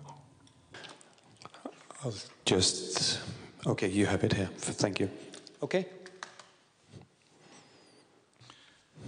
Thank you so much, and thank you for your... Ja, mange tak. Tak for dette oplæg. To spørgsmål. I rapporten, der sagde de, at de ikke har foretaget selvstændige gennemførlighedsstudier. Er det normalt, at man ikke gør det i sager som denne, hvor en stor andel af den danske befolkning siger, at man er meget usikker på, at det var den rigtige procedure, men man vil følge. Er det så normalt, at man ikke gennemfører sådan nogle undersøgelser? Og det andet, det er, at jeg forstår, at de havde et kunde, kundeforhold. Altså, de sagde, at vi sender vores rapport til alle vores kunder. Er det rigtigt? Nej, altså, jeg talte om standardrapporteringsprocessen. Vores rapport blev sendt til Energistyrelsen. Vores kunde, vores klient var den danske Energistyrelse. Jo, men jeg skal bare prøve at spørge, Altså var det deres opfattelse, at de havde et øh, kundeforhold i forhold til Energinet? Nej, nej, vores kunde, det var den danske energistyrelse, ikke Energinet. Øh, de var mellemledet mellem os og Energinet, så vores forretningsforhold, så at sige, det var mellem os og Energistyrelsen. Vi havde ikke meget direkte kontakt med Energinet. Vi stillede nogle direkte spørgsmål, så havde vi en telekonference, og det var den slags kontakt. Og så havde vi altså en workshop med dem, fordi vi havde brug for yderligere oplysninger en af vores anbefalinger ved afslutningen af rapporten, det var nemlig, at der skulle foretages yderligere undersøgelser, fordi vi kunne ikke se nogen evidens fra undersøgelserne, og vi havde ikke modellerne, vi havde ikke øh, fornøden tid. Så vi holdt altså en workshop, hvor Energinet kom og fremlagde alt deres materiale, og som svar på deres første spørgsmål, ja, det handlede om, hvad var det, det var? Nå ja, om det normalt. Jo. Altså det her, det er en form for øh, teknisk due diligence. Altså det er ikke meningen, at vi skal gentage de undersøgelser, der er foretaget, men vi ser på input, vi ser på det materiale, der er fremlagt, vi ser på metodologien, og så ser vi på, om resultaterne virker rimeligt. Det er ikke rigtig gennemførligt, at man gentager hele undersøgelsen, fordi Energinet, de har alle modellerne, transmissionsmodeller, de har et måneder til at gennemføre det arbejde, så det kunne man ikke. Det er rigtigt, ja. Ja, jeg spørger på dansk. øhm, VSP blev hyret som en uvældig, uvildig øh, organisation, som skulle kigge på det her. Øhm, men jeg kunne godt tænke mig at spørge Anna Ferguson om, hun selv synes, ja det synes hun, hun har forsøgt at redegøre nu her for, at det er man skammer. Og sorry, sorry, just to stop you, I'm not sure it being translated. Do we need this one? Will that help? I hope somebody is nodding. We're trying here again, sorry. Try again, please. Skal vi prøve? Ja. Okay, godt. Så håber det går igennem. Ja. Nå ja, men altså, VSP blev jo hyret som en, en uvildig, uvildig organisation. Det var den daværende minister meget om at gøre, at, at, øh, der her ikke kunne stilles nogen som helst spørgsmålstegn ved, og Energistyrelsen fik den rolle at holde Energinet, om jeg så må sige, lidt på afstand. Øh, men med de afsløringer, der er kommet frem i, i dagspressen, der, der synes jeg nu godt, man kan tillade sig at stille øh, kritisk spørgsmål ved, om det her ender med at blive en uvildig rapport, når Energinet jo faktisk har haft mulighed for øh, direkte, om jeg så må sige, at ændre i teksten ved at foreslå forskellige steder, hvor teksten ændres. Og jeg tænker på, hvad tænker Anna Ferguson, når hun øh, når hun øh, i, øh, i, i kommentarerne, sådan nogle af de oprindelige kommentarer fra Energinet, bliver mødt af et udsagn som, at, at VSB, VSP havde draget konklusioner, som var ekstremt vildledende. Øh, er det et godt udgangspunkt for den dialog, som jo så fører til deciderede tekstændringer? Øh, jeg er helt med på, at man i en sådan dialog kan blive klogere, det bliver der også henvist til, men der sker jo så drastiske ændringer af konklusionerne, ikke mindst på spørgsmål omkring øh, nedgravning, hvor jo VSP hævder, eller siger, siger i sin rapport, at det er teknisk muligt, det er besværligt, det er dyrt, det kan tage lang tid, men det hele koger jo ned til i sidste ende definitionen af teknisk muligt. Og der vil jeg da gerne spørge Anne Ferguson, om det ikke har været en eller anden form for pres, øh, hvad hedder det, fra Energinets, skråstrej Energistyrelsens side, at, at det var deres definition af teknisk muligt, øh, som gør, at man jo nødvendigvis kun kan nå frem til den øh, konklusion, som Energinet i forvejen er nået frem til, og som derfor VSP i sidste ende også når frem til. Det er faktisk også en af påstandene fra VSP, at, øh, at, at man skriver, at, det, at man man mener, at de tekniske analyser har været, at, at det har været at, at bruge dem som middel til at understøtte en på forhånd fastlagt øh, konklusion, øh, hvilket også er en af de tekster, som, som bliver ændret. Thank you. Hello. Hi, there's quite a few questions there. Sikkert er en masse spørgsmål. Først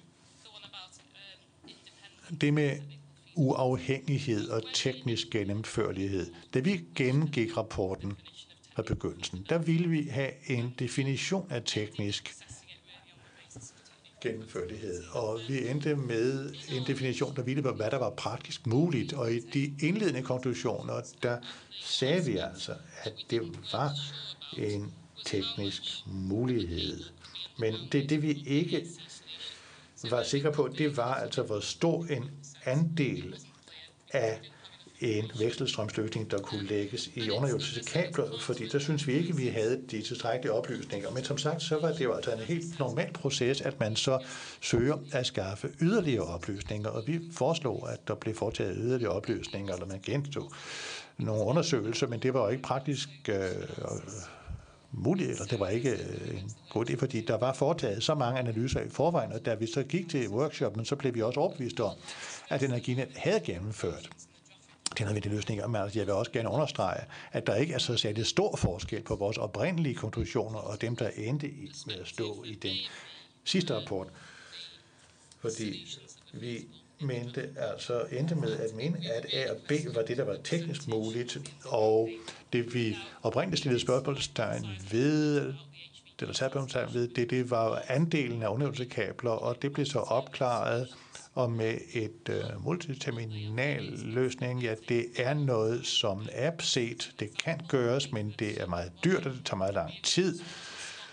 Uh, Shetland Buy, løsningen i Skotland for eksempel, det er sådan en løsning, men det har taget 12 år fra 2007 til 2019 at udvikle det, og det er der jo ikke tid til her. Og desuden er det altså også en jævnstrøms vekselstrøms løsning, som i høj grad er vævet ind i det eksisterende net, og det kræver også en høj grad af teknisk tilpasning, og det vil også være meget omkostningskrævende og tidkrævende. Anna Ferguson og andre øh, i sidste, tredje session. Tak i første omgang. Thank you. Vi har nu fire ekspertoplæg. Først Claus Letbak fra Aalborg Universitet, professor ved Institut for Energiteknik. Og øh, ordet er dit. Ja, tak. Ja, jeg har til gengæld ikke noget at præsentere der, jeg vil forsøge at bringe det sådan på et lidt mere fredsommeligt niveau, sådan, så det er til at tale om. Øhm, jeg har 25 års erfaring i kabler- og luftledningsanlæg. Øh, de første fem år var på i en slags firma, der minder lidt om en forgænger til Energinet. Øh, det findes ikke længere. Øh, nu ejes det af Energinet. Derefter har jeg 20 års forskningsmæssig erfaring på Universitetet i Aalborg, Institut for Energiteknik, hvor jeg har været professor i 8 år. Øhm, jeg har faktisk arbejdet med kabler og luftledninger hele mit professionelle liv. Øhm, det her det er en meget, meget kompleks sag, både politisk, samfundsmæssigt og teknisk, ikke mindst. Og hvis man kigger i medierne, som jeg jo selv er kommet til at udtale mig lidt i, så kan man jo se mange ting. Det er bare sådan, at summen af alt det, vi læser i medierne, det giver som ikke det komplette billede af det her. Det er nogle enkelte ting, der bliver taget frem. Alle sammen meget relevante at diskutere, men det giver bare ikke summen af, hvad man, hvad man kan sige er kompleksiteten, både teknisk og samfundsmæssigt i det her. Øhm, det her det handler jo om den grønne omstilling. Det er jo derfor, vi bygger ledningsanlæg. Det kommer ikke så meget frem, men det handler om den grønne omstilling, og den er da i hvert fald vigtigere end mange andre ting, synes jeg. Og så bliver man altså nødt til at bygge om på elnettet. Det er helt givet, det kan ikke lade sig gøre at opnå den grønne, grønne omstilling, hvis ikke man bygger om på elnettet. Før i tiden, der lå der kraftværker ind i byerne. Man behøvede ikke ret meget ledningsnet, fordi de lå der, hvor man skulle bruge strømmen. Nu skal vi have produceret strømmen andre steder til havs. Så er det, det er jo egentlig åbenlyst indlysende, at vi bliver nødt til at bygge nogle ledningsforbindelser, der ligesom kan klare det her. Øhm, og det er der, hvor vi ligesom starter det hele her. Øhm, og så har Energinet, de har lavet nogle forstudier, de siger, at vi skal bruge en ledning der, og den skal kunne transportere så meget. Hvis vi holder fast i det, vel og mærke holder fast i det, så er der nogle tekniske løsninger, som er mulige for at gøre det her, og der er også nogle tekniske løsninger, der ikke er mulige. Øhm, opdraget for i dag, det stod jo så i den mail, jeg fik her. Og der skal vi jo lave en faglig vurdering af, hvad der er teknisk muligt at kabellægge i forhold til det konkrete projekt. Og der vil jeg godt pointere, at det konkrete projekt, det opfatter jeg så som værende det projekt, som der er skitseret, og med den overføringsevne, der er skitseret. Hvis man ændrer på nogle af tingene, vil de teknisk mulige og umulige løsninger ændre sig. Så det er ligesom udgangspunktet. Så kommer så hele debatten, der har været i diverse medier, og hvor jeg også selv har sagt noget. Jamen, øhm, der er to rapporter. Der er den her uafhængige rapport for VSP, og så er der rapporten for Energinet, som er lidt mere fyldig. Den har vi her. Øhm, og det er jo egentlig begge dele to ganske udmærkede rapporter. Det er bare to forskellige rapporter. Øhm, det, det er jo sådan, det er jo sådan, at VSP-rapporten nødvendigvis må være mindre teknisk detaljeret. Og der kom et spørgsmål lige før med, hvordan kunne det være, at man har været nødt til at ændre på det her undervejs, eller, eller tage imod råd fra Energinet med, hvorfor det nu var, de skulle være, som det skulle være. Jamen, det hænger jo sammen med, at VSP-rapporten ikke har lavet, så vidt jeg ved, nogle af de teknisk detaljerede analyser, som Energinet har lavet. Og derfor kan VSP-rapporten kun udtale sig om, hvad der generelt er teknisk muligt. Og der er det fuldstændig korrekt. Vi kan kabellægge det hele. Hvis vi har masser af ressourcer, er parat til masser af problemer og masser af udfordringer og masser af, skal vi sige, manglende fremdrift for den grønne omstilling, så kan vi kabellægge det hele.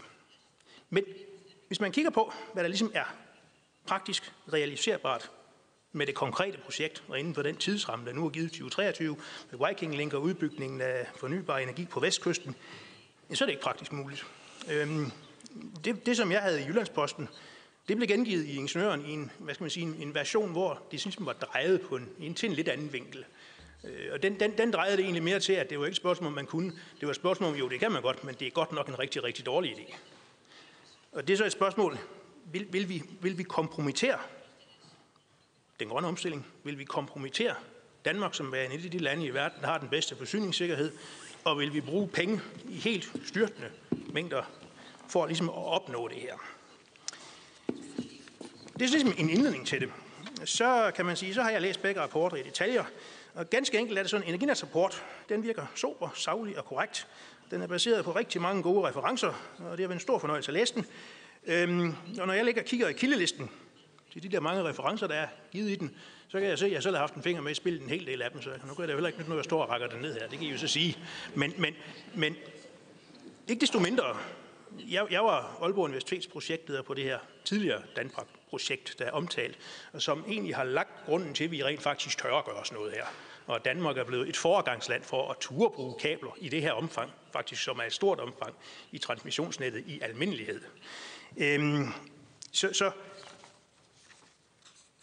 på den ene side har vi den her mere generiske rapport for VSP, og på den anden side set, så har vi den her mere tekniske rapport, som baserer sine konklusioner på nogle meget komplicerede og detaljerede tekniske beregninger og computersimuleringer, der kan forklare, hvad der er teknisk muligt og hvad der ikke er teknisk muligt. Og som Energinet selv siger, 15,00 procent, ja, det kan også være, det var 13,0, det kan også være, det var 17,87. Det, det, er jo, det her studie har så store, kolossalt store frihedsgrader, at det er vanskeligt ligesom at nå til en absolut sikkerhed for, at en bestemt mængde er det, man kan og man ikke kan. Jeg vil jo sige, med det tidspres, der er for at gennemføre det her, og med den teknologi, der findes i dag, og med det stadie af viden, vi har i dag, så, så vil jeg sige de 15 procent. Det er lige før, jeg næsten vil sige det. Det er risikabelt. Så er der det her, skal vi kalde det, løsning A, det er den med 10 procent. Jeg kunne måske forestille mig noget, som måske, og det, det, det, det ved jeg godt, det bliver ikke populært, når jeg siger, men jeg kunne forestille mig en løsning 0. Øh, den skal så krydres lidt, fordi man kunne jo også bare vælge at trække en luftledning helt uden kabel. Det vil være den teknisk optimale løsning. Nu vil sige, så ved jeg godt, altså jeg synes ikke, luftledninger er pæne, det har jeg også skrevet i avisen. Men hvad skal vi gøre? Man kunne, en af de ting, man kunne gøre, det var jo, at man kunne forsøge, i stedet for at anstrenge sig på at bruge så meget kabel som muligt, man kunne forsøge at trække luftledningen så fleksibelt som muligt. Det vil sige, forsøge at trække den under inddragelse af borgerne i det område, hvor den skal være trække den så fleksibel som overhovedet muligt, i stedet for som man har i Danmark en tendens til, gerne vil trække den lidt i rette linje, så ser det måske pænere ud. Det gør det måske også nok, men hvis det går ud over nogle områder og nogle borer og nogle bebyggelser, så kunne man måske undgå det. Det er jo rent faktisk ikke sværere at trække en luftledning, end det er at indhegne en mark. Man kan sætte den præcis, hvor man vil. Det vi skal, vi skal have en forbindelse fra Idum Lund til Endrup og fra Endrup til grænsen. Den kan stort set stå hvor som helst. Okay, når vi så kommer frem til det her med de 10 og de 15 procent, så har Energinet lavet den her rapport. Den indeholder en indledning, den indeholder en, en, et kapitel, der handler lidt om, hvordan laver vi elnet i Danmark, og det kan jeg sige, det er meget lige, hvordan man gør i resten af Europa. Så er der nogle, nogle gennemgang af, hvad for nogle tekniske løsninger man egentlig ligesom kan bruge. De er også gennemgået i VSP's rapport, det minder meget om hinanden. Og så er der et kapitel, der handler lidt mere om, hvad for nogle specifikke tekniske løsninger vi har i forhold til det specifikke problem med Vestkystlinjen. Og så er der det afsluttende kapitel, som er et studie, et teknisk studie på et meget højt niveau, øhm, som baserer sig på internationalt anerkendte kilder og viden, som øhm, ligesom demonstrerer, hvad det er, vi kan, og hvad det er, vi ikke kan, og som ligesom er det, der leder til de her maksimalt 15 procent. Øhm, det, det, det, er ligesom, det er ligesom humlen i det. Og så kan man sige, kabel eller ej, hvad er det, der er problemerne? Med de her kabler. Hvis man ligesom skal prøve at eksemplificere det på en god måde. Nu kan jeg ikke nogen computer med, men hvis I alle sammen hvis I på et tidspunkt prøver at åbne en YouTube-video, der handler om Tacoma Bridge. Der byggede man engang i midten af sidste århundrede en bro i USA. Den skulle gå over en dal. Og der lavede man så en ganske almindelig bro, ligesom man nu plejer at gøre. Og det var udmærket design, og den var nu der. Hvis I kigger videoen, så finder I ud af, at den styrter sammen på grund af et fænomen, der hedder resonans. Det samme kan ske i elnettet. Det styrter nok ikke sammen på den måde, som broen den gør.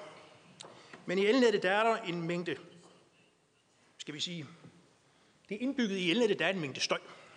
Elnettet, det har noget, det er sådan noget almindelig strøm, 50 hertz kalder vi det, og det er det, der skal være helst. Men der er også noget støj. Det er noget, der er sådan lidt anderledes end de der 50 hertz, men det er støj. Det kommer i stigende grad fra den grønne omstilling. Fordi hver gang vi installerer vindmøller og installerer solceller, så får vi mere og mere af det støj her. Det kommer i stigende grad, når man bygger vekselstrøms- eller vævstrømsforbindelser til udlandet. Og det kommer også i stigende grad, fordi forbrugerne køber flere og flere apparater, der producerer det her støj. Så alt det støj her, det kommer ind i vores elnet. Der bliver mere og mere af det. Men der er det så bare sådan, at når man begynder at installere kabler, så bliver nettet mere støjfølsomt. Og det bliver mere støjfølsomt forstået på den måde, at hvis man forestiller sig sådan et fingeraftryk af, hvordan nettet opfører sig, uden kabler og med kabler, så når vi ligesom øger andelen af kabler i nettet, så rykker det tættere og tættere og tættere og tættere ned på det område, hvor støjen er. Det, der så kan ske, det er, at støjen den bliver forstærket. Alle de her røde og gule lys, som Christian han snakker om, det handler om, at støjen, som vi har svært ved at undgå, er i elnettet, den vil altid være der. Det handler om, at den bliver forstærket. Og når den bliver forstærket, hvad sker der så? Jamen så sker der simpelthen det, at de elektriske apparater, vi har installeret i nettet, de overskrider, hvad de kan holde til. Det sker også det, at det her bliver transporteret ud til forbrugerne og ned til vores venner i Tyskland. De synes helt sikkert ikke om det. De er forstærkede støjfænomener. De er simpelthen i stand til at ødelægge elnettet, så det går i stykker forstået på den måde, at det kobler ud. Det holder op med at være i drift. Og det vil forstyrre transmissionen af el, elnettet, og det vil forstyrre forsyningssikkerheden, og det vil forstyrre, at vi kan udnytte alle de fornybare kilder, vi nu installerer i forbindelse med den grønne omstilling. Så, så det er simpelthen et problem. Så kan man sige, jo, hvor så nu de 15 procent her? Kunne det så ikke være 50 procent? Og det vil jeg sige, de studier, som Energinet har lavet, de studier, som Energinet har lavet, baserer sig på yderst komplicerede computerbaserede modeller. Det er simpelthen state-of-the-art-modeller, man bruger for det her. Jeg ved, mange af de arbejder, der ligger til grund for, om man har kunnet det her, jamen, det er simpelthen arbejder, der er anerkendt af de stærkeste internationale organisationer, som for eksempel SIGRE og IEEE, der har anerkendt, at det er de metoder her, man bruger. Der har for nylig været to større arbejder inden for SIGRE, som ligesom er hovedorganisationen inden for elforsyning og forskning deri, som fortæller om, hvordan bruger man kabler, og hvordan forhindrer man det her med de her støjfænomener, der forstærkes. Og det er den slags modeller, Energinet har brugt. Og så som Christian Rikse, han siger, jo, nu har vi regnet så godt vi kan, og vi tror på de her 15 procent. Vi tror nok ikke rigtig, at vi tør ret meget mere. Men det kan også godt være, når vi så installerer det, så kan det godt være, at vi får nogle problemer til et vist niveau. Det kan også godt være, at vi får færre. Det kan også godt være, at vi får flere. Det håber vi selvfølgelig ikke på. Men det her, det er simpelthen så risikabelt at ikke mere end til et vist niveau. At det, det, det vil simpelthen være at kompromittere løsningen fuldstændig og aldeles. Så, så min klare overbevisning er, at det, som der er præsenteret i Energinets rapport, med den tidsfrist, vi har, vi kan altid argumentere på, at hvis nu vi får fem år, så kan vi nok regne os selv halvt hjælp på det. Så vil vi måske nå frem til 17,13 eller et andet tal. Vi vil helt sikkert ikke nå frem til 100 procent. Det er også ganske, ganske usandsynligt, at vi vil være særligt tilbøjelige til at nå bare hen i nærheden af 50 procent, selvom vi så satte sådan og regnede på det i lang tid. Så det her med kabler på 400 kV, vel at mærke, i transmissionsnettet, hvor der skal være rigtig stor overføringsevne, det er jo det, der lidt også er problemet her, som jeg siger. Man har jo bestemt sig for, at overføringsevnen på baggrund af nogle systemstudier skal have den størrelse, den skal have. Og så bliver man nødt til at bruge en forfærdelig masse kabler for at opnå det. Den samme overføringsevne for kablerne som for luftledningen. Og det, det, det stresser simpelthen systemet i en grad, og som jeg også tror fremadrettet vil blive værre. Det handler jo ikke kun om, det handler jo ikke kun om, at vi nu installerer kabler et sted, nemlig i Vestkystlinjen. Der er kabler andre steder. Måske skal vi bruge kabler på et, på et, et helt tredje tidspunkt eller et fjerde tidspunkt. Og det er jo summen af mængderne af kablerne i det samlede sammenhængende elnet, der afgør, hvor slemt det er her. Vi kan ikke bare installere 15 procent et sted. Det kan være, at vi simpelthen bruger den samlede mængde af plads til kabler op i elnettet, når vi gør det her. Så det er ikke, altså det er ikke noget nemt problem at løse. Nu har jeg to minutter tilbage, så kan jeg sige, det jeg ligesom vil gøre ved det her, jeg har fuld tiltro til, at de studier, der foreligger for Energinet, de, de er retvisende. Øh, det, det, det, det, det, det viser også al erfaring. Man har jo ikke turt gøre ret meget mere mange andre steder i verden. Jeg har to anbefalinger. Den ene, det er, at vi kunne jo vi kunne overveje det her med at trække den her luftledning på en måde, hvor man inddrager borgerne i Vestjylland i så høj en grad, at man simpelthen trækker den, hvor alle kan blive enige om, at den er mindst til gene, og så acceptere, at det er nødvendigt at lave om på elnettet, når vi skal have grøn omstilling. Det er den ene, og den anden, den er lidt mere skeptisk, og nu vil energinet nok kigge på mig. Men man kunne jo også på lang sigt give sig til at undersøge, fordi jeg tror på lang sigt, det med kablerne og 400 kV, det bliver aldrig en god idé, for det der støj, det kommer vi aldrig af med. Man kunne jo give sig til at overveje, om det vil være muligt, måske sammen med nogle leverandører, og udvikle de her. Det var den første, han satte kryds op derovre, Henrik, med de her gasisolerede ledninger, for det er i virkeligheden en ganske glimrende teknologi, som har det store, store fordel, Bortset fra, at den ikke rigtig er brugt i dag, så er den ret primitiv og simpel, og den opfører sig næsten ligesom en luftledning. Det vil sige, samtlige af de problemer, der ligesom findes med at bruge kabler, eller kan vi sige på en anden måde, noget, som er puttet ned i jorden, så vi ikke kan se det, den, den vil man kunne gøre uafhængig af, også uafhængig af, hvis man gav sig til at udvikle på den slags systemer. Det er bare ikke, det er ikke noget, vi kan gøre nu med det foreliggende projekt. Det vil være fuldstændig altså meningsløst, håbløst at tro, at man kan det på den her tidsramme indtil 2023. Men på lang sigt vil det være en god plan. Så nu er der to forslag her. Det ene det er kortsigtet at være forsigtig med luftledningen og stille den et sted, hvor folk kan blive enige om, den kan være. Og på lang sigt, der kan man sige, finde en bedre teknologi end de her plastikkabler. Yes. Tak til Claus Bak. Du kommer på scenen lidt senere. Nu byder vi velkommen til Bjørn Andresen, og, øh, der, som er professor på Aarhus Universitet, Ingeniørhøjskolen. Og vi håber, vi lige får skærmen til at fungere igen. Det tror jeg, vi har styr på nu. Så skal vi bare have noget, som Bjørn kan klikke på. Der kommer du. Den, kommer, den er her. Værsgo, Bjørn. Ordet er dit. Tak. Jeg har allerede set sliden i meget hurtigt gennemgang. Ja, mit navn er Bjørn Andresen. Jeg er professor på Aarhus Universitet og arbejder også med dansk standard, blandt andet forsyningssystemer. Jeg er formand for forsyningssystemer for elektrisk energi, for at skal sikre, at ja, hele systemet er stabilt i alle situationer, og arbejder også med flere IEC-standarder, som skal sikre, at systemet altid holdt stabilt. Jeg selv bor tæt til Skovhøj, og hvis alt arktisk is smelter i fremtiden, så er mit hus i hvert fald sikret, og husprisen den stiger bare hjemme ved mig, og problemet ved vestkysten har sikkert løst sig. Men jeg vil kort komme ind, hvorfor egentlig velvarende energi, hvorfor transmissionsforbindelser, hvorfor kan vi ikke vente, hvordan kabel, luftledninger, HVDC eller andre løsninger, findes der alternativer, hvad mangler i rapporten og analysen, hvad er min anbefaling, oh. hvis der er tid til spørgsmål, eller kommer vi senere. Og min vurdering, ja, jeg prøver. Ja, min vurdering er mest baseret på min ekspertviden og baseret på de to rapporter, som er fremlagt, samt nogle offentlige artikler. Jeg har ikke foretaget nogen dybere teknisk analyse, fordi det kræver nogle flere længerevarende studier, som Energinet sikkert har gennemført, og jeg har heller ikke haft kendskab til dem. Så det er mere en overordnet vurdering af selve rapporter, ud baseret på de rapporter. Der har været en masse artikler også i medierne. Er det muligt kabellægning? Hvor meget er muligt? Jeg har altid strøm i min stikkontakt, og så videre, og så videre. Så jeg vil prøve at lave lidt klarhed, hvorfor, hvad er problemet egentlig med kabel, hvad er problemet med luftledninger, og hvorfor, hvordan ser udbygningen ud. Ja. Først og fremmest, ja, skal vi udbygge velvarende energisystemer, og jeg er glad for, at den stiger lidt hurtigere end forventet, fordi vi i Danmark vi er faktisk ret dårligt i forhold til vores samlede CO2-belastning sammenlignet med resten af verden. Vi er faktisk ikke så meget frem, som vi nogle gange tror. Og hvis vi skal omstille en masse af de andre energikilder også til vedvarende energi og forsyne med elektrisk energi, så kræver det faktisk en stor udbygning af hele elsystemet og elsystemet.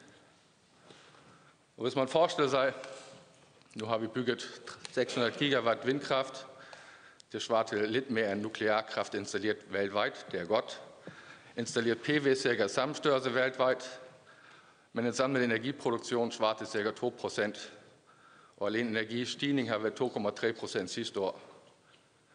Så alle vindkraftanlæg og PV-anlæg er faktisk ikke nok til en gang dæk energistigning fra sidste år. Så hvis vi skal udbygge, så skal vi faktisk bygge ligesom mange energi vindkraftanlæg hvert år, som vi har bygget de sidste 30 år. Og den dækker faktisk ikke engang alt forbrug på internet, mobiltelefon, PC. Så alle vindkraft og solkraft, de er faktisk ikke nok til at dække hele energibehov, som vi bruger på internet som også har 30 års. Og for at klare den pres, som det er på, kommer på systemet, så skal der udbygges nogle nye transmissionslinjer. Blandt andet, ja, som den omtalte linje, Vestkystlinjen. Og samtidig er der faktisk også planlagt en masse andre udbygninger i resten af Europa, fordi det hele er system er forbundet med hinanden. Så vi kan ikke betragte kun Danmark som enkelt del. Vi skal betragte hele det europæiske system som et samlet system. Ja. Og som Energinet også sagde, Transmissionssystemet kan betragtes som motorvej, det vil sige, der bliver overført store mængder energi til blandt andet vores nabolande og andre forbrugsenheder til de store byer. Ja. Og stor tak til Energinet. De er faktisk mest, det mest stabile elsystem i hele verden, og det er ikke for ingenting. Så der er en masse eksperter, som har sikkert gennemført en masse af de analyser, som jeg ikke har kendskab til. Og det, hvor man skal sikre grundlæggende, det er systemstabilitet.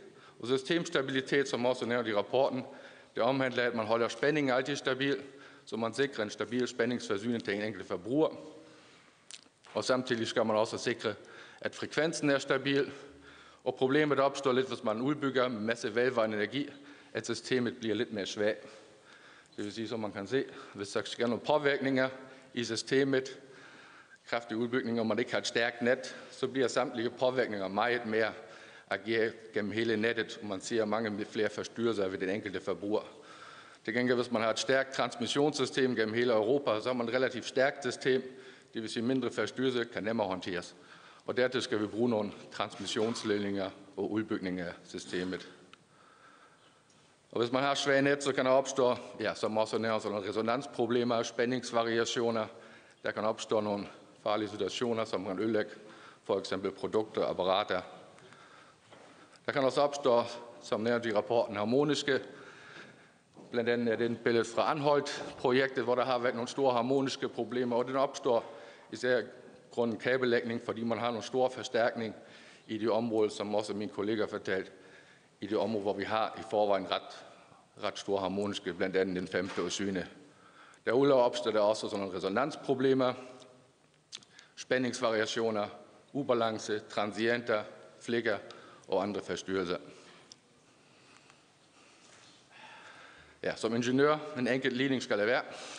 Hvorfor 400 kV? Og det hænger hovedsageligt dermed sammen, at den samlede overføringsevne, den stiger faktisk i kvadrat. Jeg ved ikke, om man kan se det. Jeg kan næsten ikke se det. Men den stiger i kvadrat med spænding. Det vil sige, at jeg kan overføre, hvis jeg øger spænding med 10 så kan jeg overføre 20% med effekt. Og derfor er det godt at gå op på 400 kV, fordi jeg kan overføre meget større energimængde. Ulempen er, at jeg skal bruge en masse reaktiv effektkompensering, som også stiger, det er den nærmeste linje, som også stiger i kvadrat med spænding. Og så en kabel, det er sådan, det er kun en 170 kV kabel, så 400 kV. Det er en masse reaktiv effektbehov for at klare den belastning, om det siger, selve kabel. Ja, og der er forskel. Det er lidt svært at vurdere kun ud fra en enkelt to rapporter. Det er ligesom, skal man bygge et bro, eller skal man bygge en tunnel? Det kræver nogle mange flere analyser og studier, inden man kan sige, at det ene eller det andet, og hvor meget kan man egentlig tunnellægge, og hvor meget kan man kabellægge. Men grundlæggende, meget kort studie på venstre er sådan, og det er ikke det reelle system. Jeg har sådan prøvet at bygge 90 km ledning, men problemet er for eksempel, at spænding i enden, det er det, man ser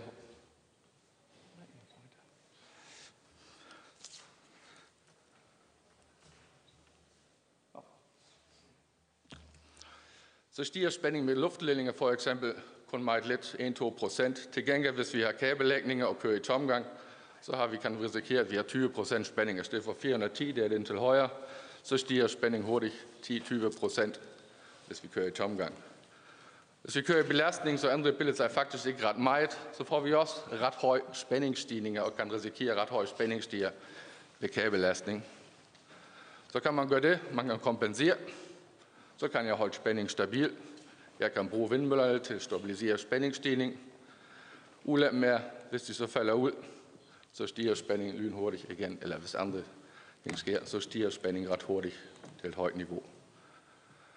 Derudover ser vi også nogle harmoniske forstærkninger, som Christian allerede præsenteret.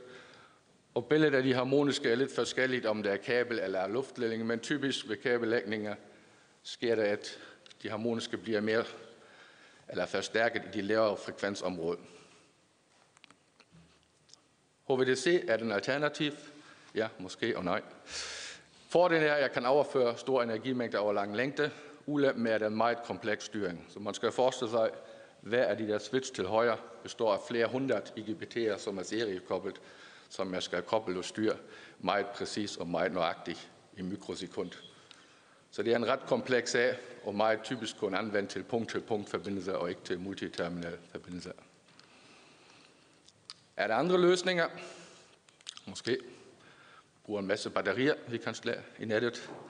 Vi skal bruge ca. 420 millioner powerwalls, bare for at klare to måneder storage for vores energibehov på strøm, svarende til 20 billion, eller 20 milliarder danske kroner, 20.000 milliarder danske kroner. 162 år produktion af Tesla, sikkert ikke en alternativ. Vi kommer bygge en større vandkraftværk til at lære en masse energi på mit område, cirka 37 gange 37 km. Vi ligger alligevel en højderykning. Er det en alternativ? Jeg tror ikke. Power to gas. Vi kunne også omdanne det hele til gas og bygge en gasledning af sted for den. Men den teknologi er heller ikke helt moden endnu. Kommer vi nu til selve rapporten. Ja, jeg er egentlig enig om, i de hovedkonklusioner i forhold til, hvad er muligt og hvad er ikke muligt. I forhold til den miljømæssige impact, så savner jeg lidt nogle flere analyser i forhold til etableringsfasen, driftsfasen osv. Hvordan er det under konstruktionsfasen, i driftsfasen osv. Hvilke påvirkninger vil der ske. Oh, den er lidt rykket. Og så er de priser, ja, det er mest baseret på estimering og bedste erfaring. Der kunne man godt have spurgt lidt og antaget nogle reelle priser, for eksempel fra leverandøren og andre dele, som også er nævnt er nogle af de løsninger ikke rigtig efterspurgt. Hvor dyr er det egentlig? Men jeg har heller ikke kendskab til alle undersøgelser og rapporter, som sikkert fremlægger ved jer. Ja. Andre kommentarer. Ja, udbygningen af aftalt med Tyskland, som man også ser, det er allerede indgivet til NSOE, at planlægning i hvert fald til Andrup, og det skal etableres som transmissionslinje på 400 kV. Men det er kun anført efter min vurdering udvikling ud fra udbygning af velvarende energi, det er ikke analyseret, hvilke andre kraftværker bliver slukket, hvordan ser fremtidens VE-systemer Måske har vi behov for endnu flere transmissionslinjer eller mindre. Det er lidt svært at analysere. Og elkvalitet, ja nu har vi analyseret en masse harmoniske, men der er faktisk andre elkvalitetsparametre, som er vigtige til at analysere. Hvordan ser det blandt andet ud med spændingsvariationer, spændingsdip, transienter osv. Så de kan også være ret kritisk og skulle, skulle også undersøges i forhold til det. I forhold til rapporten til VSP, ja.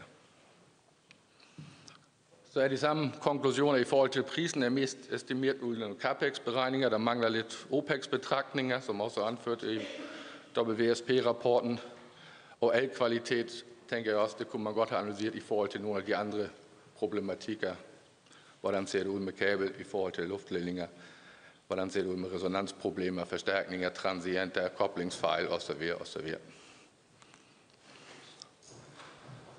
Grundlæggende, jeg er egentlig enig om, at det er en fint gennemarbejdet rapport. Nu skal jeg ikke give karakter, karakter på det.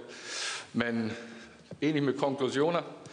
Der dybere analyse af investering i forhold CAPEX og OPEX af de punkter, samt en CO2-konsekvensberegning. Hvad betyder det egentlig for den samlede system? Det er mere en investeringsbetragtning. Hvordan er det med transmissionslinjen? Så det er mest baseret på udbygning af velvarende energi, men der mangler lidt, hvordan ser resten af elsystemet ud? hvis vi skal virkelig opnå vores 2030-plan med 70 procent CO2-reduktion, har vi behov for yderligere udvikling, udbygning osv. Ja, og VWPS-rapporten påpeger egentlig de samme punkter, som jeg har nævnt, og konklusionen er mest baseret på tidshorisonten 2023 for at imodkomme etablering af Viking Link. Og min fælles konklusion er egentlig, ja, udbygning er det nødvendigt, og den er kun vurderet ud fra de nævnte rapporter, så jeg har ikke selv foretaget nogle dybe analyser eller kendskab til den. Så det bliver lidt mere en overfladisk vurdering, og det er lidt svært at sige, er det 15 procent, eller 10 procent, eller 20 procent. Det kræver nogle flere længerevarende studieanalyser, som sikkert er gennemført, og dem har jeg ikke kendskab til. Er de nævnte priser korrekt? Ja, det er nogle estimeringer og bedste erfaringer, men der kunne man godt tænke lidt flere informationer.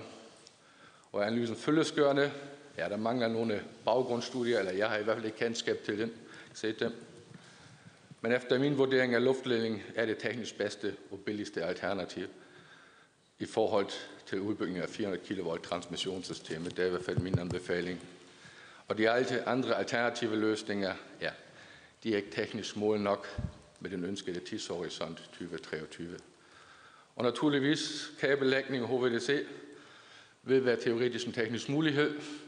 Man godt påpege nu Men med den længere, med den længerevarende tidshorisont, meget større risici og højst sandsynligt også meget større investeringer.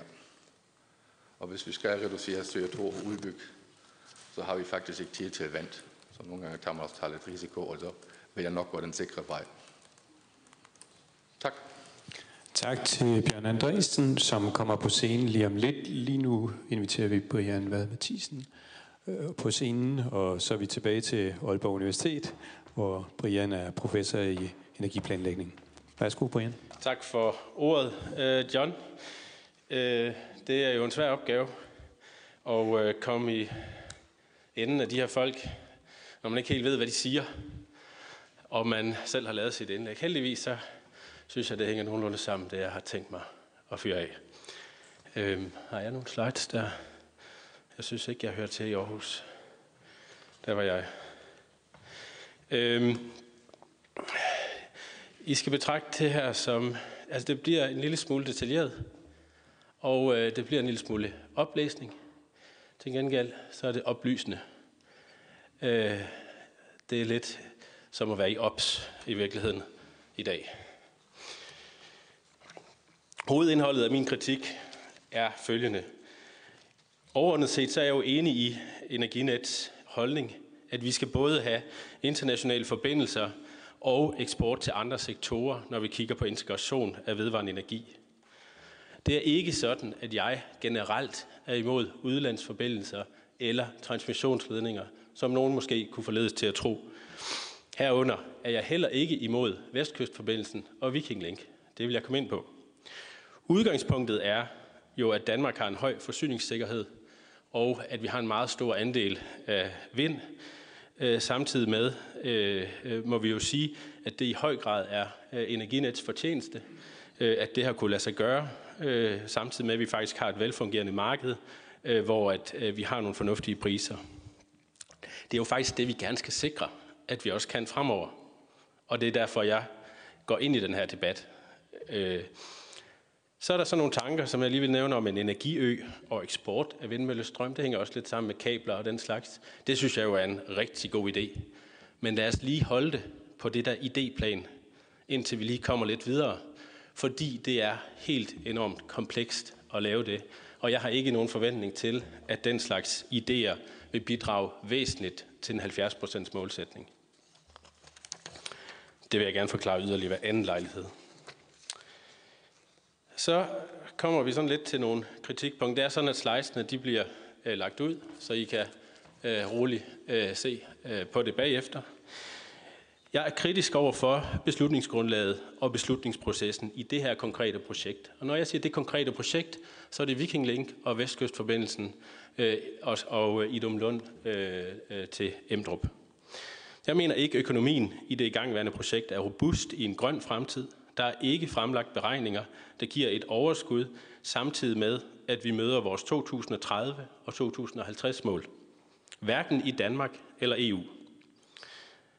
Det er risikabelt, at Energinet satser på, øh, at en meget stor del af vores reservekapacitet baseres på udlandsforbindelser. Dermed har vi ikke nogen kraftværker øh, til backup. Vi satser på, at vores naboer er i stand til øh, at hjælpe os, og vi satser også på, at de er i stand til at tage imod en evig stigende eksport af, vindmøllestrøm. Det mener ikke er realistisk. Energinet har ikke undersøgt alternativer med for eksempel andre tilslutningspunkter af VE øh, og, og brug af jævnstrømsforbindelser i forbindelse med det, jeg kalder det samlede projekt Viking Link, Vestkystforbindelsen i Dumlund Endrup. Energinet har ikke peget på øh, andre løsninger, som politikerne kunne iværksætte uden for Energinets ressort for at indpasse mere vind. Hvis Energinet øh, kan se, at der er langt mere robuste og samfundsøkonomiske fornuftige alternativer, bør Energinet gøre det politiske system herunder ministeren opmærksom på det. Hvis ikke de selv mener, de kan eller må skabe en debat om, hvad det er, vi skal i fremtiden, så vil jeg hermed foreslå, at vi laver formålsparagrafen for Energinet om, så at de i højere grad bliver animeret til det. Samfundsøkonomien og klimaudfordringen gør, at vi skal tage kloge, omkostningseffektive beslutninger. Og der er der en balance mellem, hvor mange udlandsforbindelser vi skal have, og hvordan vi skal forbinde sektorerne. Og det er øjensynligt ikke en balance, Energinet selv kan påpege, på trods af, at deres rapporter viser de her forskellige ting. Beslutningsprocessen for Viking Link, Vestkystforbindelsen, Emdrup til grænsen, i Lund, har ikke været transparent, og man får det indtryk, at der ikke eh, har været ønske om Øh, og at debattere reelle alternativer til 400 kV forbindelsen på Vestkysten og Viking Link. Øhm, man siger selv, at det er nødvendigt at udbygge øh, i forhold til at indpasse vindmøllestrøm i Nordvestjylland. Vi hører også, at prognoserne er blevet steget, eller er steget siden man lavede det her i før 2015. Øhm, men det, som øh, der, der er humlen, det er jo, at beslutningsgrundlaget handler om et 400 kV ledning for at kunne lave Viking Link. Hvis det er, at prognoseforudsætningerne ikke passer, så skal vi jo overveje ikke at lave mindre vedvarende energi, men hvor vi placerer den vedvarende energi. Vi bør lave en samlet agil plan til indpasning og transport af vind. En agil plan, der kan tilpasses løbende, sådan at vi får de nye store producenter ind, der hvor der er behov for det, tæt på forbrugene. Det kræver, at vi tænker vores system på en helt anden måde. Så mener jeg også, at beslutningsprocesser for internationale el- og gasforbindelser ikke er demokratiske og trænger til et eftersyn, men det er nok en anden debat. Jeg vil lige slå lidt ned i nogle af de her ting, som bliver nævnt i business casen. Det er sådan, at business casen for Viking Link og Vestkystforbindelsen i Dumlund Emdrup indeholder én løsning og ikke flere alternativer, som ministeren har kunnet tage stilling til. Det er heller ikke sådan, at det fremgår, at det forbedrer miljøet eller klimaet eller forsyningssikkerheden. Det her det handler om samfundsøkonomi. Når vi snakker om Idum Lund, Emdrup vil jeg læse op. Etableringen af en forbindelse mellem Emdrup og Idum Lund er primært nødvendig i forhold til indpasning af den forventede udbygning med vedvarende energi, men også for at sikre optimal udnyttelse af kapaciteten på Viking Link. Endvidere med det indstillede, indstillede løsning er der også mulighed for, at Idum Lund kan fungere som tilslutningspunkt for nye udlandsforbindelser, eller der kan tilsluttes yderligere vedvarende energi. Det er noget, vi ikke har debatteret. Hele projektet afhænger økonomisk og teknisk af, at man må lave højspændingsledninger øh, i luften, hvilket man ikke måtte, da man fremlagde øh, det her øh, projekt. Det fik man jo lov til cirka et år efter. Så er der nogle fravalgte alternativer, som jeg synes er lidt sjove. Det ene det er 700 megawatt Viking Link til England. Det vil englænderne ikke have, de synes det er for lidt. Så har man også fravalgt en 1000 megawatt øh, forbindelse. Det kan jeg ikke helt begribe hvorfor, fordi øjensynligt så kan man lave en 1000 megawatt forbindelse til England uden at lave vestkystforbindelsen øh, og, og i Emdrup i Domlund i, i en 400 kV ledning i hvert fald.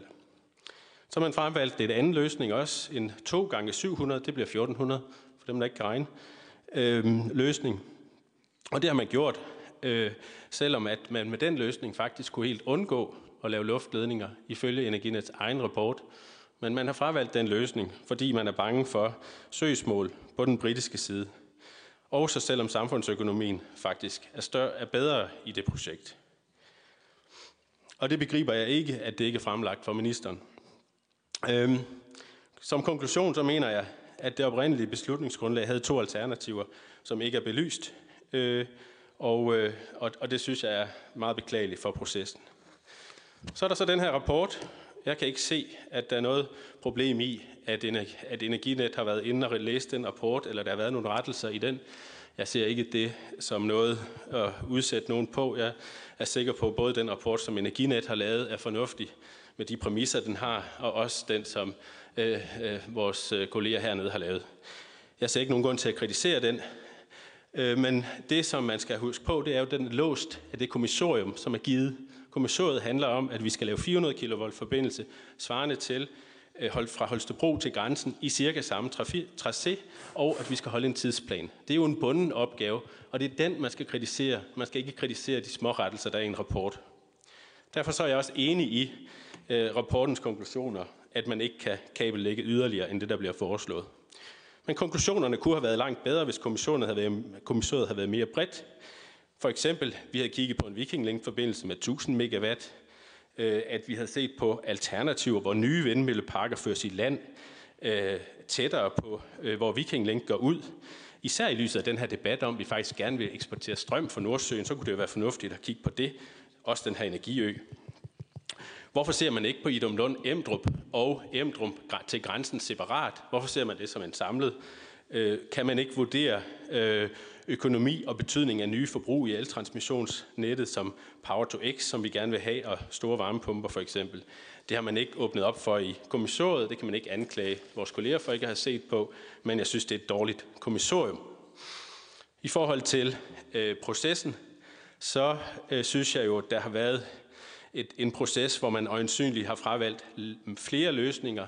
Man har haft mange muligheder for at revidere øh, sagskomplekset, se på beslutningsgrundlaget. Det har man ikke gjort. Man har ikke set på de to muligheder, jeg har nævnt. Man har ikke øh, øh set på andre øh, muligheder, skabt en debat om store varmepumper, Power to X. Man har ikke øh, set øh, på, at man kan placere øh, nye VE-anlæg øh, nye steder. Det er jo sådan, at der har været en lukkethed.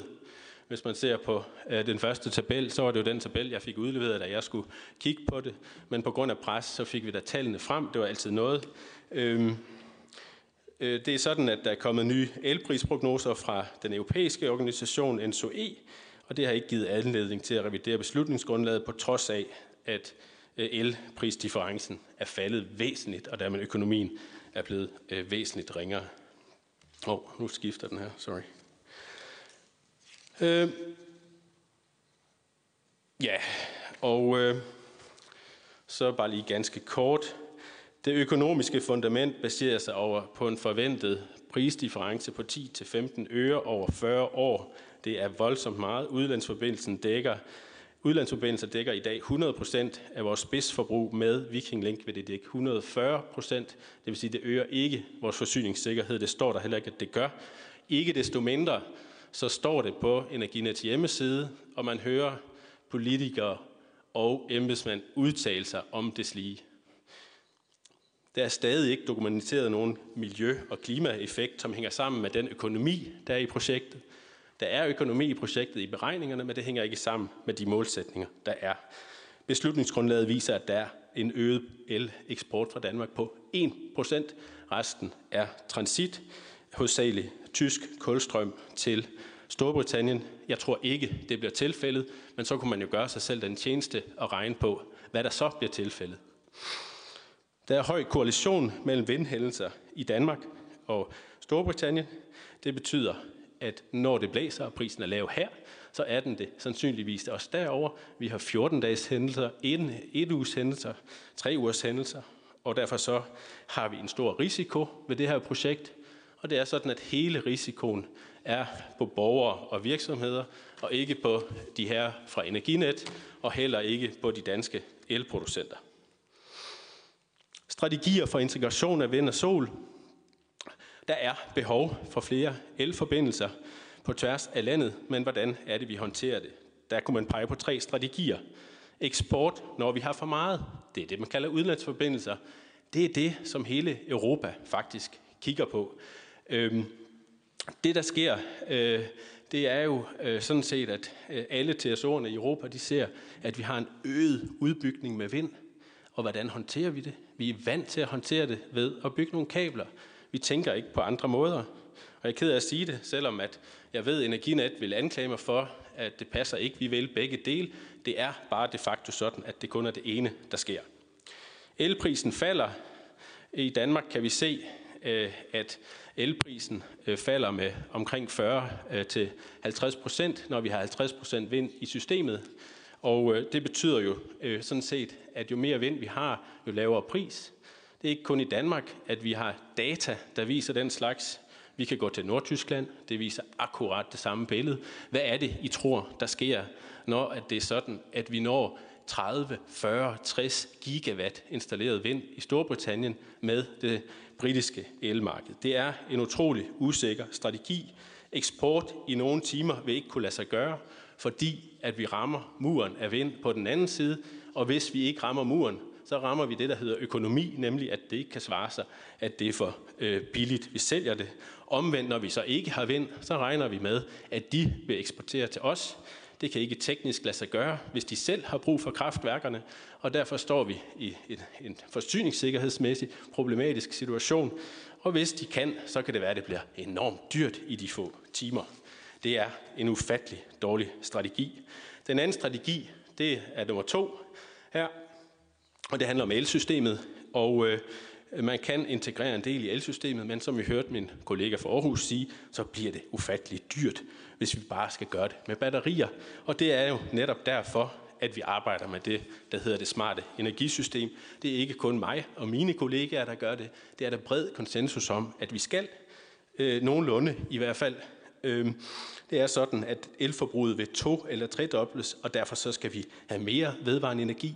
Det betyder, at vores elkapacitet stiger fra 10.000 megawatt til op mod 18 til 25.000 megawatt. Hvad er det, vi forestiller os, vi skal transportere rundt i det ganske danske land? Det kan ikke lade sig gøre. Vi er nødt til at tænke det her på en anden måde. Vi skal bruge det her meget mere lokalt. Jeg har lige to slags mere. Jeg har lavet sådan et overblik her over øh, alternativerne. Dem vi kigger på i dag, det er dem, der er i den inderste boks. Og det der, hvis det kun er en 400 kV ledning, vi kigger på, jamen så er det kun luft eller delvis øh, kabellagt eller øh, de her, jævn, altså de her øhm, øh, jævnstrømsforbindelser. Hvis vi ser på den midterste boks, så er der nogen, der er fravalgt allerede inden det ramte ministeren og bestyrelsens spor. Øh, og hvis vi ser på den ydre boks, så er det jo, at vi gentænker hele den måde, vi gør det på. Vi finder bedre placeringer af datacentre, varmepumper, elektrolyseanlæg, bedre placeringer af vedvarende energianlæg.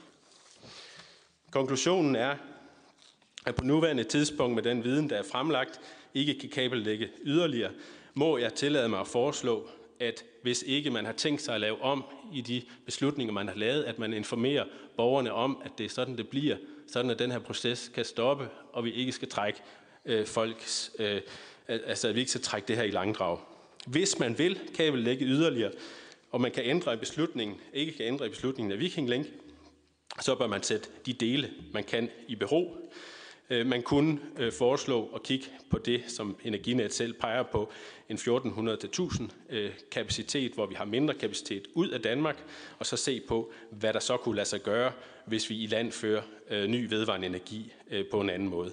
På mellemlang sigt skal vi udvikle en agil plan for et klimaneutralt Danmark og EU med nye tekniske og økonomiske analyser, Spørgsmålet er, hvordan vi planlægger fremtidens elnet, så der er balance mellem eksport mellem lande og sektorer.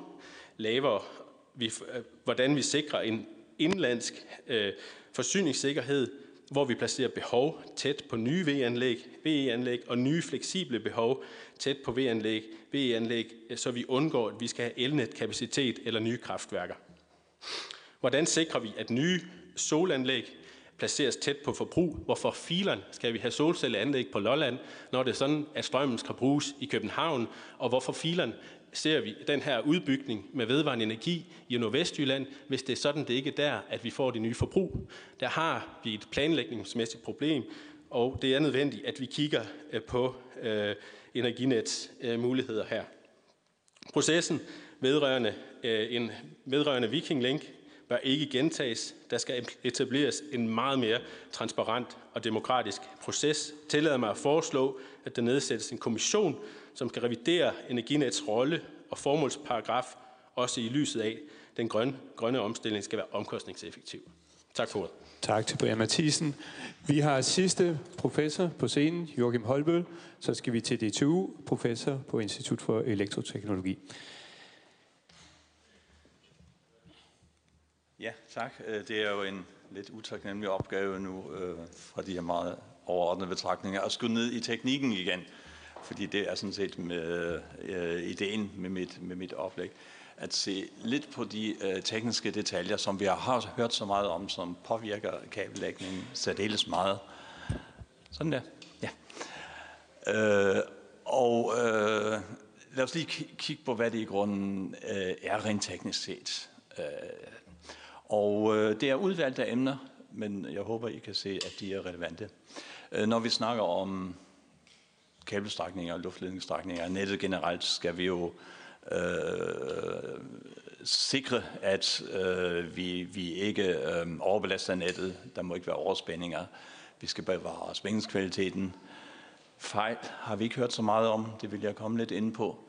Øhm, men man skal også vurdere egne modeller, og det blev også berørt i, øh, i de her rapporter. Hvor gode er vores modeller i grunden? Er de tilstrækkelige, eller skal vi lige tage en lidt mere kritisk vinkel på øh, de modeller, der ligger til grunds? Baggrundsdata er tilsvarende, og man skal også vurdere, øh, hvor, hvor følsomme er vores resultater over for nogle, nogle usikkerhedsmomenter. Øhm, jeg fokuserer på øh, de her øh, fem punkter, og øh, der er sådan set ingen, der rigtig har sagt, øh, hvad er i grunden forskel på øh, et kabel og en luftledning. Og øh, det er faktisk de her to størrelser. Noget, der hedder induktans, noget, der hedder kapacitans. Øh, hvor øh, induktansen er stort set den samme, men kapacitansen øh, er meget forskellig. Det er sådan en faktor 10 mellem luftledning og øh, kabel. Hvad betyder det? Når vi sætter en, nu er det meget elektrisk, men jeg tror, det bliver øh, til at forstå. Øh, når man sætter sådan en øh, model sammen, bestående af de her kapacitanser og induktanser, så kan du se sådan ud som vist. Der er det øverste, det er 10, øh, 10 km kabel. Den nederste del, det er 10 km luftledning. Og øh, når man så sætter, sætter en spænding på, så kan man få det her billede. Øh, den lange nederste det er en, det er en frekvensskala, hvor, hvor øh, normal drift er i den ende. Øh, det er den normale frekvens, øh, som er forholdsvis let at, at, at beregne. Øh, men vi har hørt om overtoner, vi har hørt om resonanser, vi har hørt om støj, som det blev kaldt, som ligger over i den anden ende. Og der ser vi de der to peaks, øhm, både for kabel og for luftledninger, som øh, i sig selv udgør en, en vis risiko. Der er, ud, øh, der er risiko for overspændinger, når vi får de her, de her peaks. Øhm, er de farlige? Nå, lad os sige ved almindelig spænding 50 Hz, der fungerer det her rigtig fint. Øh, der er de her resonanspunkter. Øhm, det er måske ikke så godt, øhm, men de er rimelig veldefinerede, de her, hvor de ligger, så man kan sige, det er måske ikke så farligt den der, at vi har det her på de her 10 km kabler og luftledninger. Resonans i sig selv vil det godt være, det er, øh, det kender vi fra musikinstrumenter, eller fra mit barnebarn der på en gynge. Øh, der er vi glade for dem. Øh, der er konstruktioner, hvor de er nødvendige, øh, hvor de er til stede, men øh, hvor vi prøver at øh, dæmpe dem, forhindre dem. Den der Tacoma Bridge, som Claus øh, også nævnte. Og så har vi øh, resonanser i elektriske systemer, hvor de kan blive forstærket, de kan forstærke harmoniske spændinger, de kan blive, øh, give anledning til overspændinger ved koblinger, ved lyn, ved effektelektronik. Der er mange ting, der kan sætte de her svingninger i, i gang. Og nu gik det jo nogenlunde med de korte kabler og, og, og luftledninger, så lad os prøve at lave dem lidt længere. Så øh, det er sådan nogle tilfældige tal, jeg har valgt, men det er for eksempel 50 km kabel og 50 km luftledning. Hvordan ser det så ud? Øh, det er så luftledningen, hvor vi igen ser de her resonanser. Den er rykket lidt længere ned, i ned, mere, ned, mere, øh, mere ned mod øh, driftsfrekvensen. Der er kommet flere. Tilsvarende for kablet. Den nederste er rykket endnu længere ned. Og øh, hvad betyder det? Vi har stadigvæk fin funktion ved normal 50 Hz. Det er okay. De er kommet lidt tættere på driftsfrekvensen. Det er ikke så godt. Der er kommet flere. Det er heller ikke så godt. Men vi har alligevel rimelig godt styr på dem. Så det kan man godt, det kan man godt modellere. Og tro på resultaterne. Det er faktisk meget vigtigt. Nu kobler jeg de to sammen. På den ene side har vi kablet, på den anden side har vi luftledningen. Og hvad kommer der så ud af det? Øhm, når jeg fører spændingen ind fra venstre, så ser jeg allerede et noget mudret billede med flere resonanser, Men desværre, sådan en strækning her, den ligger jo inde i et net. Så det er ikke bare en spænding, der bliver sat på fra den ene side, og så tager man effekten ud i den anden ende. Nej, den kan også komme fra, den kan blive forsynet fra midten eller fra højre. Og når jeg sammenligner responsen på de her forskellige driftsformer, så bliver billedet faktisk ganske kompliceret. Bare på en strækning, det er stadigvæk bare punkt til punkt. Der er den nederste resonans er rykket meget tæt på almindelig driftsområde. De øverste resonanser ligger tæt. Så vi har stadigvæk okay drift ved 50 Hz, men vi har mange tætliggende resonanspunkter, som er svære at håndtere. Øhm, den nederste ligger meget tæt ved drift, og faktisk også der, hvor harmoniske optræder. Og det er komplekse og uforudsigelige forhold. For man skal altid tænke på de her modeller. Det er, de er baseret på nogle baggrundsdata, som vi tror er rigtige, men der vil være nogle udsving. Og jo mere skarpe de her peaks, som vi ser, øh, er, og jo tætte de ligger ved hinanden, jo større risikoen for, at de her små usikkerhedsmomenter, at de får meget stor indflydelse. Og så ved man ikke, kan jeg stole på min model eller ej. Det er meget vigtigt, når man laver de her simuleringer. Og uanset hvor stor en computer det er, så er vi altså afhængige af de baggrundsdata, som, som vi nu får leveret. Øhm, sådan en linje der, den øh, kan betragtes isoleret, den kan modelleres isoleret, men i virkeligheden er det jo ikke sådan. Det er ikke bare en vejstrækning fra punkt til punkt. Den ligger jo i et net, den indgår i et net, og de her forholdsvis øh, komplekse øh, karakteristika, som jeg viste lige før, bare for en enkelt linje, dem har vi så også for hele nettet, og så har vi samspillet med nettet, som gør det særdeles komplekst og særdeles svært at modellere.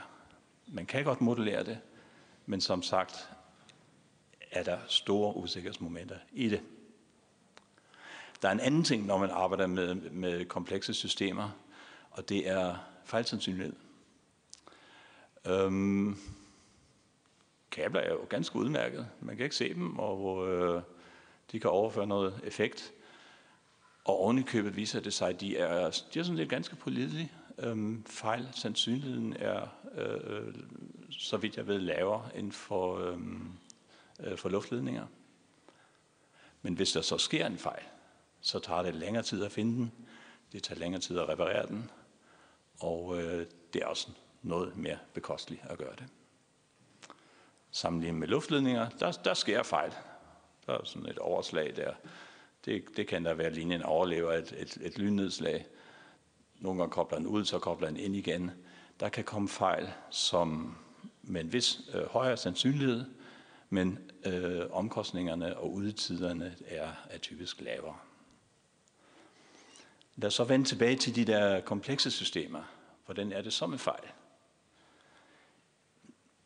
Der er jo tale om et system, som består af mange enheder. Og det er ikke særlig homogent mere nu. Nu har, kobler vi forskellige enheder sammen med forskellige egenskaber. Der skal være overgangsstationer, der skal være ekstra udstyr, fasekompensering, beskyttelsesudstyr. Øh, alt sammen indgår i sådan en linje, og jo, jo mere kompleks linjen bliver, jo flere af de her forskellige elementer er vi nødt til at inkludere. Og det betyder også en øget fejlsandsynlighed og delvis øh, øget øh, omkostninger ved fejl. Så hvis jeg må konkludere, øhm, så vil øh, kabellægning af lange strækninger medføre flere resonanser, tættere ved driftsfrekvensen. Øhm, de vil komme tæt på de harmoniske, som vi øh, oplever i nettet. Og øhm, jo længere kablet bliver, jo mere komplekst, jo større usikkerhed øh, kan man konstatere omkring de modeller, man har øhm, benyttet. Og den kompleksitet i sig selv giver øh, yderligere risiko ved øh, flere resonansfrekvenser. forskellige driftssituationer kræver næsten hver sin model. Kan vi være dækkende? Så alt i alt vil der være en øget risiko for fejl og lange udtider med disse komplekse lange kabelsystemer. Der er helt bevidst ikke sat et tal på. Jeg har ikke sagt 10 eller 15 eller 20 procent. Det her var bare tænkt som, som den tekniske baggrund for, hvorfor der er en, en grænse, og hvorfor øh, der er nogle risikomomenter, som kan blive ganske store.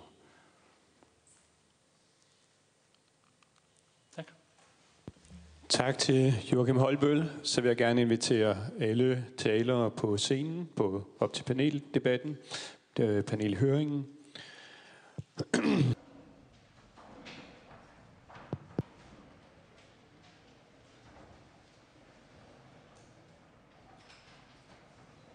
Godt. Vi øh, har nu lidt tid til at få udspurgt panelet godt om dagens tema. Er det muligt at få kabellagt mere end de 15 procent? Jeg har nogle spørgsmål, og som sagt vil jeg også bringe øh, professor Henrik Lunds øh, pointer ind i debatten øh, undervejs. Men øh, jeg vil først give ordet frit. Der er en mikrofon, der kommer rundt. Og øh, ja, værsgo. Vi har første spørgsmål her. Tak for det, og øh, sådan helt generelt øh, tak for jeres indlæg. Jeg synes, det har været spændende at følge, og, og jeg synes også langt hen ad vejen på flere områder, at man blev be, betydeligt klogere. Jeg synes måske nok undervejs også, at der blev inddraget nogle elementer, øh, som jeg ikke har været opmærksom på. Øh, og det var i det indlæg, der kom fra Brian Vad øh, Mathisen, hedder han. Øh, og der, der hørte jeg nogle ting omkring, øh, hvor bestemmende Viking Link er for de ting, vi i grunden foretager os. Også omkring den forbindelse, der skal gå på land. Og øh, jeg vil lidt begynde at, at kommentere eller stille yderligere spørgsmål om det, før jeg synes, at Energinet selv kunne få en mulighed for at reagere på det, for jeg synes jo sådan set, at at det var nogle uh, ret afgørende ting, der kom, og jeg vil i den her forbindelse også spørge med det samme om, om vi kan være sikre på, at vi får alle slidesene, fordi det er lidt nemmere. Man kan jo ikke nå at skrive alle de der tekster ned i en det, det, er, det er godt, der bliver spurgt til det. Alle slides bliver lagt ud på, på klimaudvalgets, klima for energi- og forsyningsudvalgets uh, side, så de vil være tilgængelige derfra. Tak for det. Ja, Henrik Ries. Jamen, det vil jeg gerne, øh, det vil jeg gerne svare på, og måske også kigge lidt på, på Brian Vad indimellem. Mm. Øh, for der var også noget, der, der rørte sig hos mig, da jeg, da jeg hørte øh, det indlæg. Og så vil jeg bare sige tak for Brian for, uh, til Brian for at se vores projekt, som har været planlagt siden uh, 2013 i et langt forløb, gennem sine sådan lidt imaginære uh, 2040-briller. Øhm, og der er utrolig mange spændende perspektiver. Det er utrolig mange spændende perspektiver i alt, hvad der vedrører sektorkobling, power to x, og alt, hvad man kan, man kan forestille sig af scenarier. Øhm, jeg havde så ikke helt forstået, at det var målet for høringen, øh, den her tekniske høring, og så ville jeg da også gerne have anmodet nogle andre kolleger om at deltage, som kunne, komme, kunne bidrage på den side. Men jeg skal heller ikke kunne sige, hvem der gætter rigtigst om, om fremtiden. Jeg forholder mig mere til de, til de konkrete projekter. Så jeg vil egentlig bare nøjes med at gå i rette med det, som, hvor jeg sådan lige reagerede under, under fremstillingen, og det, som, som, som jeg ikke mener er korrekt. Det er sådan, at processen omkring øh, Viking Link, øh, omkring Vestkysten, den har været fra vores side, kan man kalde det, helt sædvanligt i forhold til et anlægsprojekt. Og øh, så kan man jo øh, anholde, at det, det kunne så være, at det skulle have været en anden proces, øh, og det må jeg medgive, det er bare et stort projekt. Det har så også været, kan man sige, påvirket og, og, og scrutinized i alle mulige sammenhænge, og med rette, fordi det er stort. Øh, det, jeg har fortalt ved flere lejligheder, det er, at jeg jo egentlig ikke øh, i forhold til processen omkring den første offentlighedsfase ikke var super, super stolt af vores kommunikation der. Men, men det er så også det. Og hos os har det ikke været behandlet som noget specielt projekt, men som et anlægsprojekt. Øhm, så vil jeg sige, at til øh, Brian Vads øh, kommentar om, at, øh, at man kunne klare sig med noget andet op i, i Nordvestjylland end den her 400 kV ledning. Og der kan jeg sige, at jeg mener også, det fremgik af min, da jeg gennemgik min slide nummer, tror jeg, nummer to omkring analyseforudsætninger, at, øh, at øh, det er nødvendigt at udbygge med mere end 150 kV ledninger for at opsuge den øh, VE, som kommer derude. Altså det vestjyske område er simpelthen i mætning i forhold til, til vedvarende energi. Det handler ikke kun om havmølleparker, det handler også om den indføring, som foregår øh, på lavere spændingsniveau helt ned på distributionsniveau. Der er ikke mere plads derude. Vi kan ikke klare spænde 150 kV løsning. Vi havde fravalgt en 150 kV kabelløsning gang, dengang vi fremlagde vores business case i 2015, som vi viste på analysforudsætningerne, så har vi rent way beyond det punkt. Altså det kan simpelthen ikke lade sig gøre. Som jeg også sagde, så opgraderer vi, øh, for, forventer vi at opgradere, når vi har bygget den her ledning, efter kort tid til 2 gange 400 kV. Så lige den del, øh, synes jeg, er øh, grænser til at være ikke korrekt. Øh, og det der med, at man så fremlagde det som 400 kV luftledninger øh, dengang, og, og, øh, øh, og, og man ikke gjorde, det var nogle gange de politiske retningslinjer på det tidspunkt, da vi var fremme med vores, øh, med vores projekt. Og det er korrekt, at hvis i det skrivende stund, da vi udarbejdede vores business case, der forudsatte vi også det, selvom det var lige omkring det tidspunkt, hvor PSO-aftalen den blev lavet, som resulterede i, at 400 kV skulle laves som, øh, som luftledninger. Så også der mener jeg, at vi har gjort det helt korrekt. Så var der et udsagn omkring Viking Link, og man kunne have været 1000 megawatt, man kunne have været 700 megawatt gange 2, Alle de her ting, man kunne have valgt, det ved vi godt. Alle alternativer er blevet forelagt Energistyrelsen. Men vi laver jo sådan en udlandsforbindelse i samarbejde med en partner. Der er altid en partner i den anden ende. Det kan være Statnet, Svenske Kraftnet. I det her tilfælde var det, at det var et National Grid.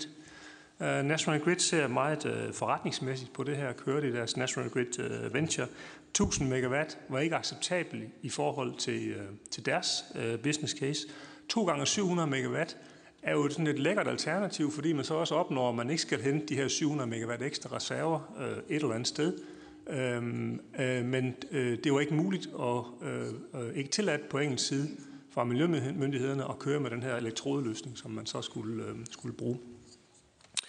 Øhm, så, så derfor er det fravalgt, og det, øh, det, fremgår, det fremgår af det materiale, som, øh, som ligger. Øh, Endrumidum Lund og Vestkysten er faktisk to separate projekter. Det er ikke fremlagt i en sammenhæng. Jeg mener også på den første slide, jeg havde, jeg viste, at det var to projekter. Vestkysten figurerer i en business case sammen med Viking Link.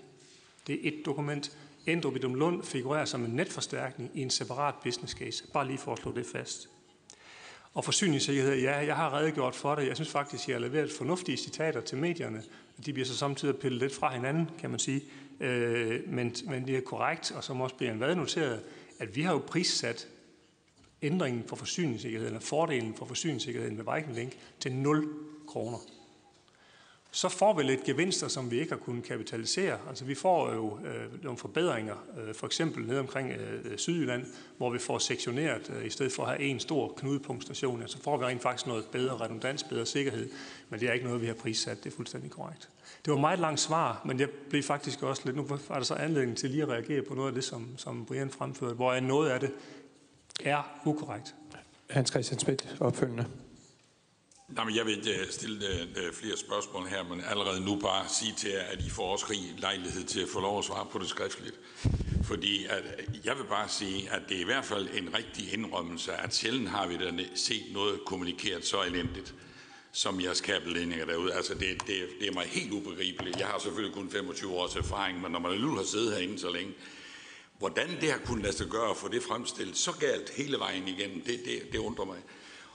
Og jeg føler mig slet ikke overbevist om, at I øh, har oplyst om det her med, med, med Viking Link. Jeg kan i hvert fald sige, at jeg har aldrig stødt på det at det skulle være sådan, at man kunne øh, sidde her og kunne vælge imellem, og det var englænderne der i høj grad. Men altså, vi kan jo have gået fejl af hinanden, og jeg vil bare ikke trætte folk længere med det her, men jeg stiller det nogle, som nogle skriftlige spørgsmål. Det er meget mere enkelt, så er det nok jer, der kommer til, eller andre, der ved øh, omkring tingene, der kommer til at svare på det. Og det er jo ingen grund til, at vi sidder her og diskuterer pingpong i det, fordi det er jo noget rent faktuel oplysning. Jeg vil bare spørge ind til. Tak for det. Der er flere spørgsmål her, så hvis vi starter derovre. Ja. Ja, Dennis Flytkær fra, fra Dansk øh, Folkeparti. Jeg vil bare starte med at sige, at jeg synes, øh, hvis måske Energinet skulle pakke retorikken væk med at beskylde andre folk for at have imaginære briller på, altså i en, en, en savlig teknisk øh, gennemgang om, hvad der er op og ned i det, fordi altså hvis man ser den rapport, man kom tidligt med business case, hvor man lavede op og sagde, at man kunne grave det hele ned, det er frarådet, men så kunne man vælge at lægge jeg tror det var 350 kV øh, kabler ned i stedet for, og det frarådede man så også. Og så fandt man sådan her løsning. Og da vi så politisk øh, fandt ud af, at det måske godt være, at man fandt en anden løsning, så kunne det slet ikke lade sig gøre, og så blev det dyre, og så skulle man bruge mange flere 150 kW øh, kabler. Altså som lidt forlængelse af Hans Christian Schmidt, at man, altså man satte en masse håb i gang ude i befolkningen om, at nu se, kunne lade sig gøre, og så kunne det ikke alligevel. Så jeg synes, man skal holde sig måske lidt tilbage med at sådan kritisere andre folk for at, at, at fremstille for, at man har en eller anden fantasiforestilling, når det, man har fortalt blandt andet Folketinget og ministerne, det er måske ikke helt at, at holde stik det, man har sagt.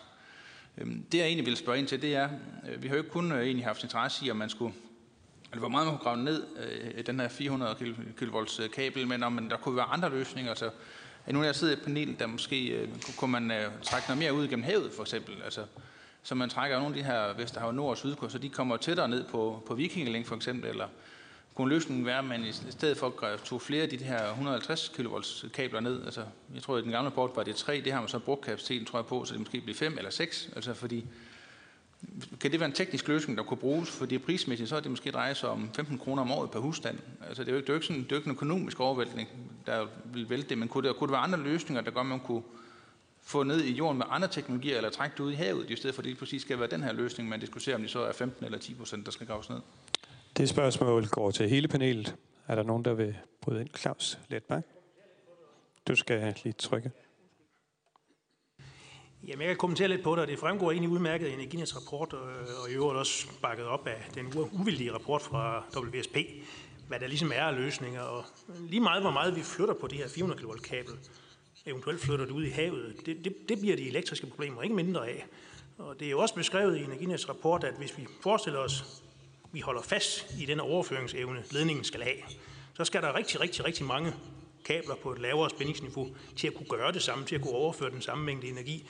Og alt andet lige, så hvis man har en vis mængde kilometer på 400 kV, og så man skal have mange flere på et lavere spændingsniveau, så vil vi stadigvæk løbe ind i nogle af de her problemer, der er med, at vi får det her støj forstærket på en måde, som er uhensigtsmæssig, samtidig med, at vi får et langt, langt mere komplekst system. Så, så der er ikke, altså, med den givende tidsramme for hele projektet, og med den teknologi, der er til rådighed i dag, og det kan vi også se ude i verden, hvad der bliver brugt andre steder i verden. Der er ikke rigtig noget, man kan gøre for at gøre det her mere skånsomt.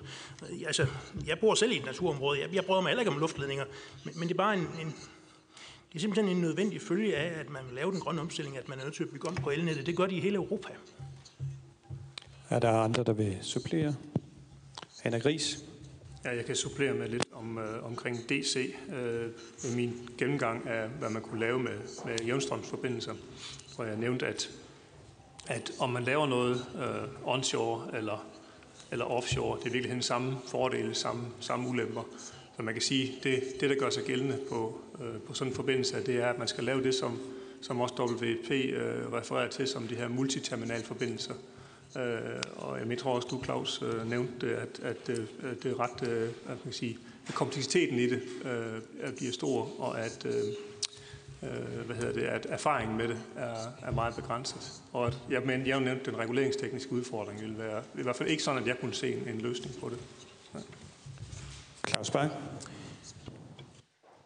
Ja, jeg kan komme med en kort kommentar til det. Det er det, som man i virkeligheden ville skulle prøve at opnå, hvis man nu skulle bruge den her HVDC, jævnstrømsløsning, i stedet for 400 kV AC-løsningen. Det ville være, at man skulle kunne få det til at opføre sig, så det virkede som et HVAC-anlæg virker. Og det, det er altså ikke noget, man har stor erfaring med nogle steder, som Henrik fra Energinet også har sagt. Så, så DC, det er noget, man bruger, når man har en bestemt mængde energi, man gerne vil flytte et andet sted hen, og så putte ind i nettet. Det kan ikke DC-anlæggene kan ikke understøtte og styrke forsyningssikkerheden i, i nettet på samme måde, som, som AC-anlæg kan. Så der mangler simpelthen, som Henrik siger, der mangler en form for en, en, en veludviklet form for reguleringsmekanisme, der gør, at man kan det. Jeg, jeg tror, hvis man kigger langt ud i fremtiden, og tænker på forskning og hvad man kan gøre, så tror jeg, at der er en mulighed for, at man kan udvikle HVDC, de moderne teknologier, der findes af det, til at kunne noget af det. Aldrig så meget som et AC-anlæg, men i hvert fald noget af det. Anna Ferguson, you wanted to add something? Or? Yes. Could I just pick up on the uh, multi-terminal uh, H? Øh, kan jeg bare lige uh, tale om den her multiterminale løsning? Der er et eksempel i Skotland, uh, på Shetland, uh, og det blev uh, et planlagt i 2007, og det er først lige blevet gennemført nu. Det var et meget kompliceret projekt, altså en HVDC-løsning. øh, der man skulle finde nogle øh, kontroller, som kunne øh, finde et reguleringssystem, der kunne fungere, og som kunne øh, forhindre problemer eller løse problemer. Det var virkelig kompliceret. Så den løsning, I skal bruge her, den vil være endnu mere kompliceret. Altså fem og seks øh, omstationer. Det er, det er muligt.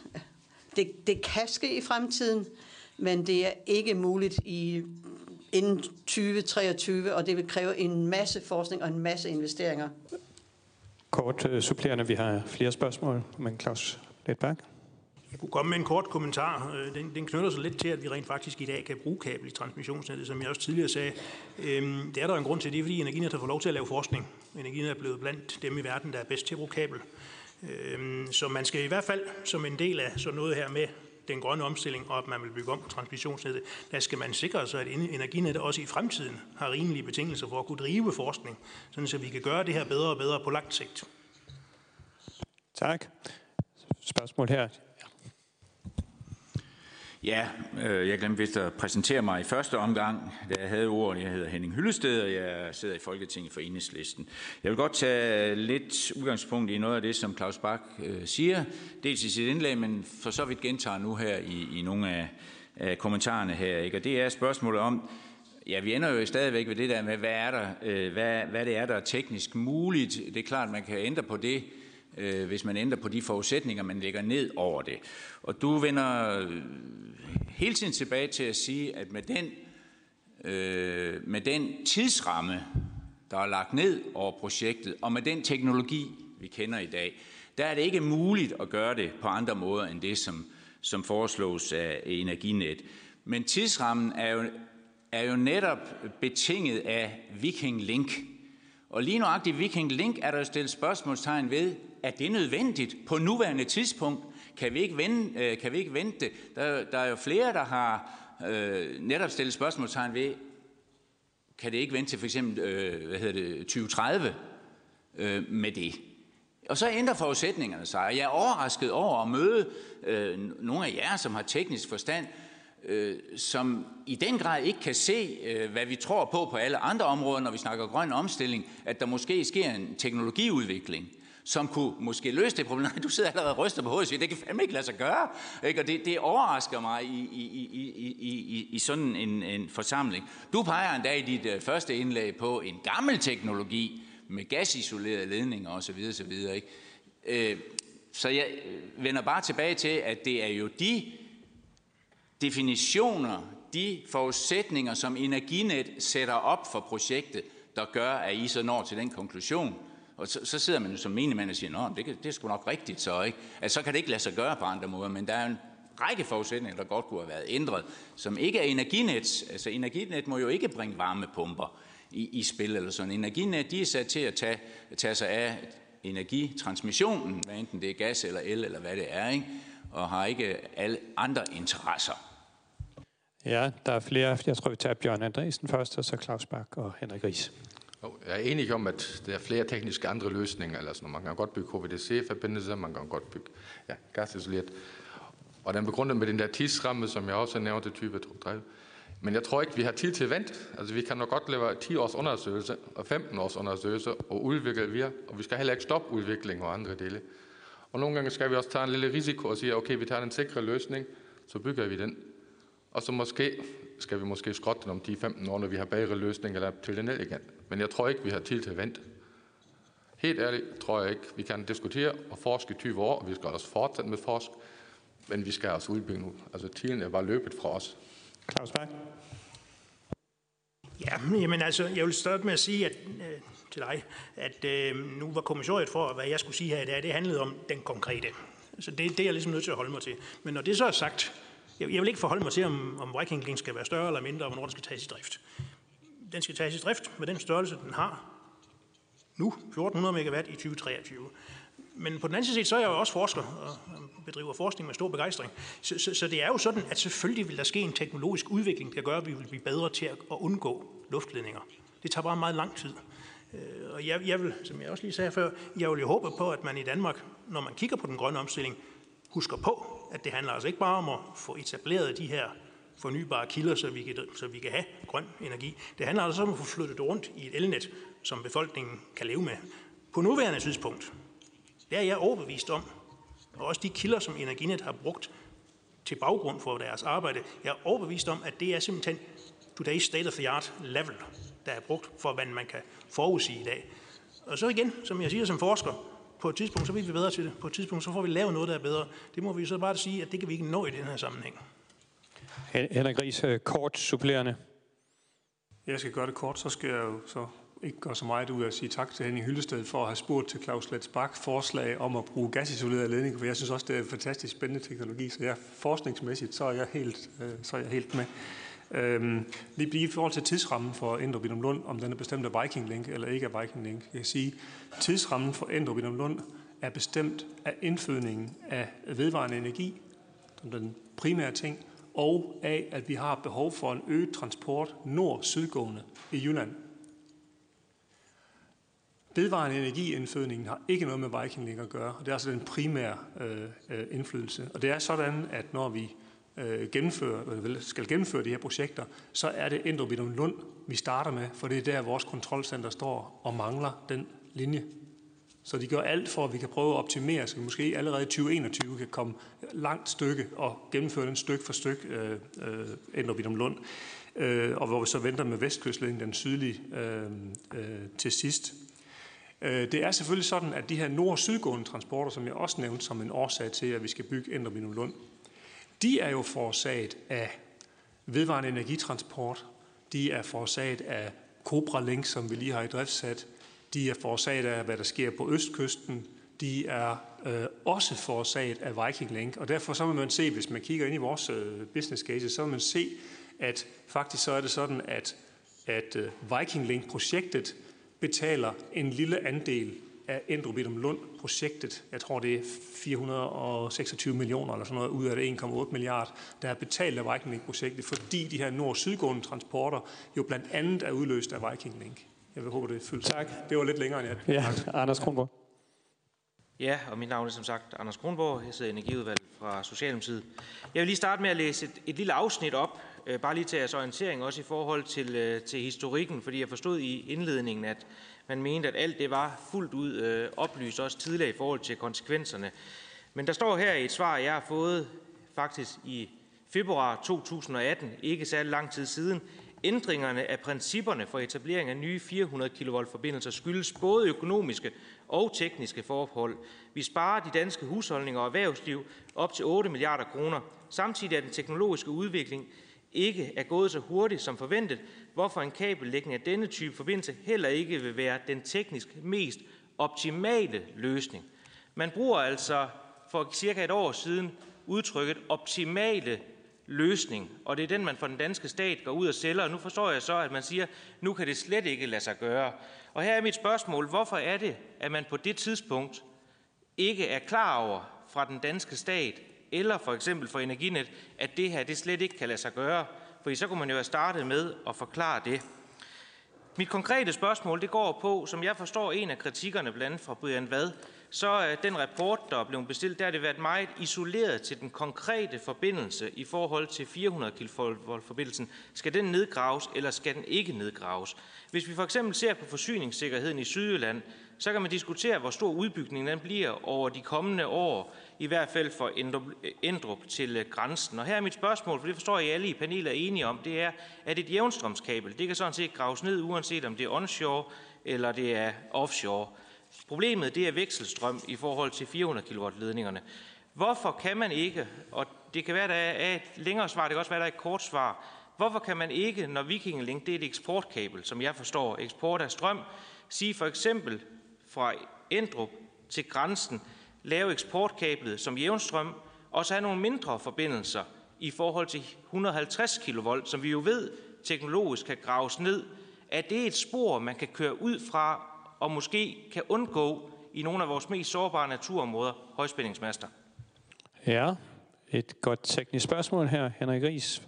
Jeg kan i hvert fald starte med at tage den, den sidste del af spørgsmålet. Altså, kan man øh, bygge den sydlige forbindelse som øh, jævnstrømsforbindelse, eventuelt suppleret med nogle 150 kV forbindelser. Hvis vi lige kigger på altså, den præsentation, vi, vi havde før, hvor vi gennemgik øh, de tekniske udfordringer med at lave det, så var min øh, konklusion, at sådan, øh, hvad hedder det, styrings- og reguleringstekniske argument var det tungt mine, og jeg ikke vidste, hvordan jeg skulle lave det. Hvis vi nu ser lige ser bort fra de her ting, og så siger, jamen nu vil vi faktisk ikke øh, lave en, en øh, dobbeltsystems 400 kV ledning, nu vil vi lave noget andet, og placere øh, ikke, fire af de her konvertere nede ved den dansk-tyske grænse. Øh, så det første, vi øh, render ind i, det er, at øh, så har vi ikke noget projekt med Tenet.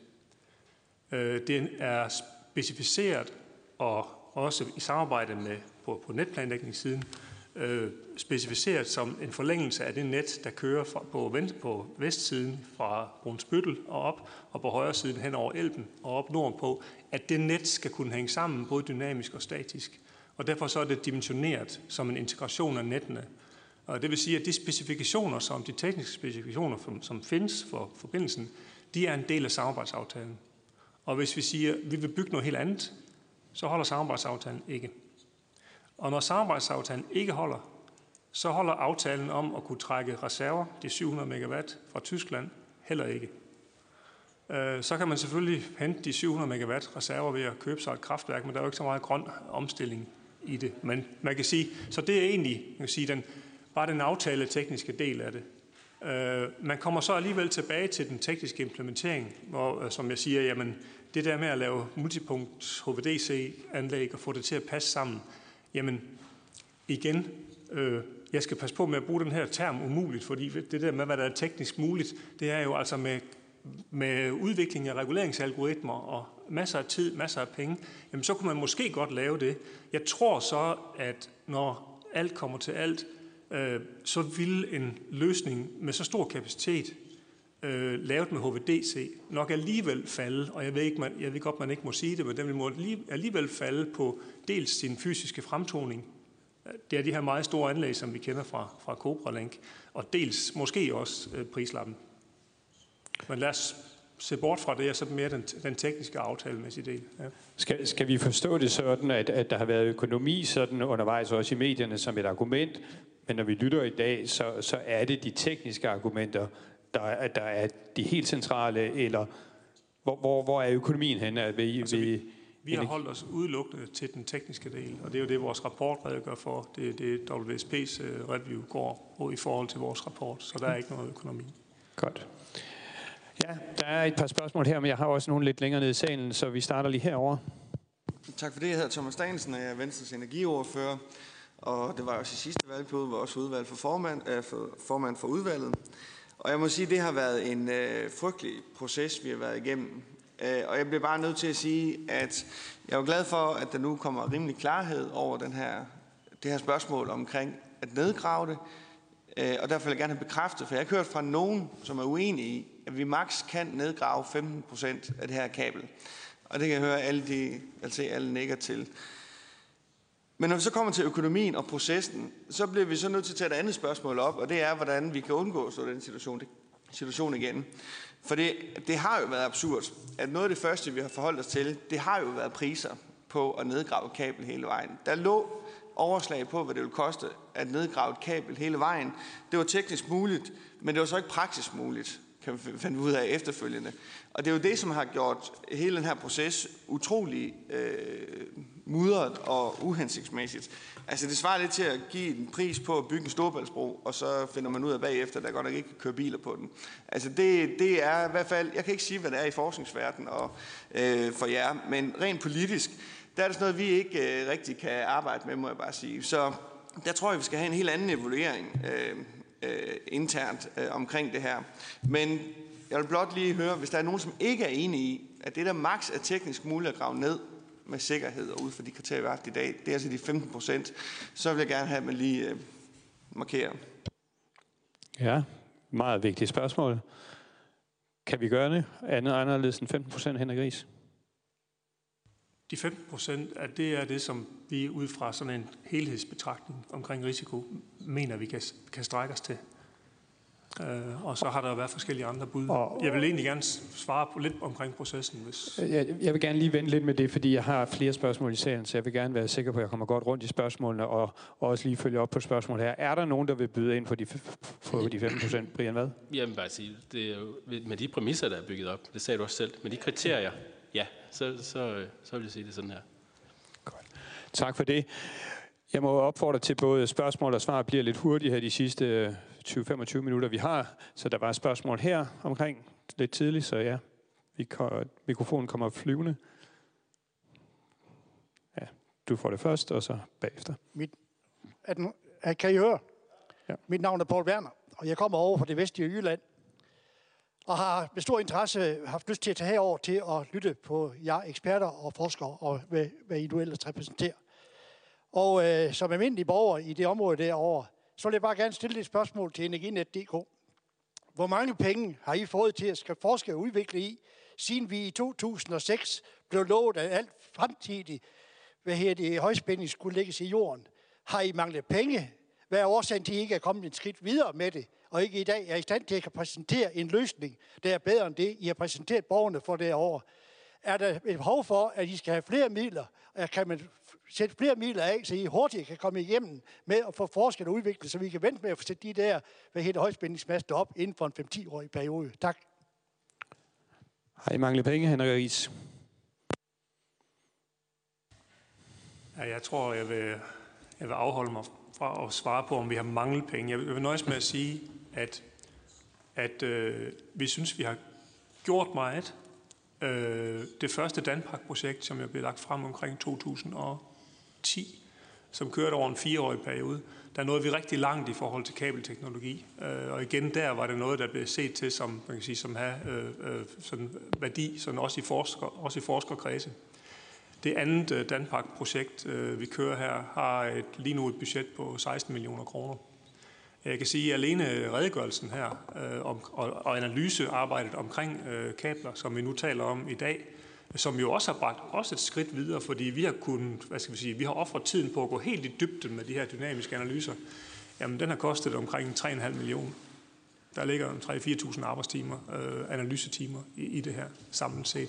Så jeg synes, vi gør meget, og man kan sige, kan man gøre meget mere med sådan for flere penge? Det kan man, mås- det kan man måske. Men, men, Christian Flyt, kan jeg lige supplere? Ja, jeg vil også bare lige gentage min pointe fra min præsentation, at øhm, vi kunne få rigtig mange midler til forskning, men det er den praktiske kabellægning, der kommer til at flytte det her. Vi, vi, vi bliver dygtige teoretiske, men før vi får bygget kablerne og ser, hvordan de virker i virkeligheden, der, der, kommer, det her, øhm, der kommer det her til ikke at gå særlig stærkt. Øhm, man kan så se på verdensplan, at brugen af kabler er eksponentielt stigende, så man kan forvente, at der er rigtig mange af vores nabolande, der også begynder at anvende teknologien i de kommende år. Og det betyder så, at vi vil få hjælp fra vores øh, fagfælder rundt i verden til at få løftet det her emne, øh, forhåbentlig med en hurtigere fart, end, end det har været muligt for os selv. Jeg har to spørgsmål i salen, og så tilbage til Hans Christian Schmidt, men vi tager lige de to spørgsmål først her. Ja, Øhm, jeg vil godt lige øh, starte med at sige, at jeg synes, det, det er godt, der blev afholdt en, øh, en høring om det her, men jeg synes godt nok, det er ærgerligt, at den kommer til at handle om resonans og frekvens og støj på linjer. Jeg tænker, at den burde have handlet om, øh, om grøn omstilling i stedet for. Jyllandsposten, de har jo rusket op i, øh, i, i det her, og, øh, og, og jeg gætter da på, at energiministerens øh, hensigt med høringen her, det er at, at, at lave et holdt kæftbolge til os, der sidder hernede på bagerstrække. Øh, fordi at, som vi kan høre, så, øh, så er forskerne enige om, at det er det, der kan graves ned, når du, når du skal være en forbindelse. Noget af det, som Jyllandsposten blandt andet har skrevet, øh, det er, at øh, de beskriver, hvordan den foregående regering de holdt det skjult, at Viking Link ifølge Energinets første beregninger, de ville forøge CO2-udledningen med 2,5 millioner tons om året. Viking Link det handler alene om kroner og øre. Vi har også hørt energiministeren argumentere med, at der var behov for en stærkere forbindelse, hvilket vi kunne se, os der bor ude i Vestjylland, på, at vores møller de holder stille, selv når det blæser. Der har Energinet sig selv i en anden artikel øh, fortalt, hvorfor de holder stille, fordi at Nordtyskland betaler Energinet for at stanse møllerne. Men de har så siden nu her i forbindelse med Jyllandspostens artikler lavet en opgørelse over, hvor tit de har været nødvendige at nedregulere møllerne. Og i 2018 og 19 har der været fire tilfælde på henholdsvis 9, 2, 8 og 2 timer, hvor man har nedreguleret de danske møller. Det vil sige, 21 timer på to år har man måttet stoppe møller. Og det er jo på den måde nogen katastrofe. Jeg tænker i hvert fald, at løsningen er at bygge en kabel til 11 milliarder for at løse det. Det blæser nok også i England alligevel. Og så er der en, en, øh, jeg har egentlig mange artikler, jeg vil referere fra, men det skal jeg nok holde op med. Der er lige en enkelt, jeg vil øh, nævne, hvor øh, der står, at Energinets konsulenter, som er EA Energianalyse, de konkluderer i en rapport, at den samfundsøkonomiske gevinst ved at bygge Viking Link, det vil være 5,6 milliarder over 30 år, mens den samfundsøkonomiske gevinst ved at investere i store varmepumper, der kan lave grøn energi i varmt vand, vil være 20 milliarder over 30 år. Så for at summe op, højspændingen ned igennem Jylland, det skyldes Viking Link. Viking Link betyder øget CO2-udledning. Viking Link, som vi selv har hørt, det er uden betydning for forsyningssikkerheden. Og vores møller, de holder ikke stille, fordi vi mangler højspændingsforbindelser. Og så hører det også med i historien, synes jeg, at økonomien i Viking Link, det alene hænger sammen med, at forbrugerne, de skal betale 7-8 milliarder ekstra for strøm, for at strømproducenter de kan tjene 9-10 milliarder ekstra. Og så synes jeg da lige det her med, at varme, en investering i varmepumper, det vil give en afkast på 20 milliarder, altså 350 procent mere end Viking Link.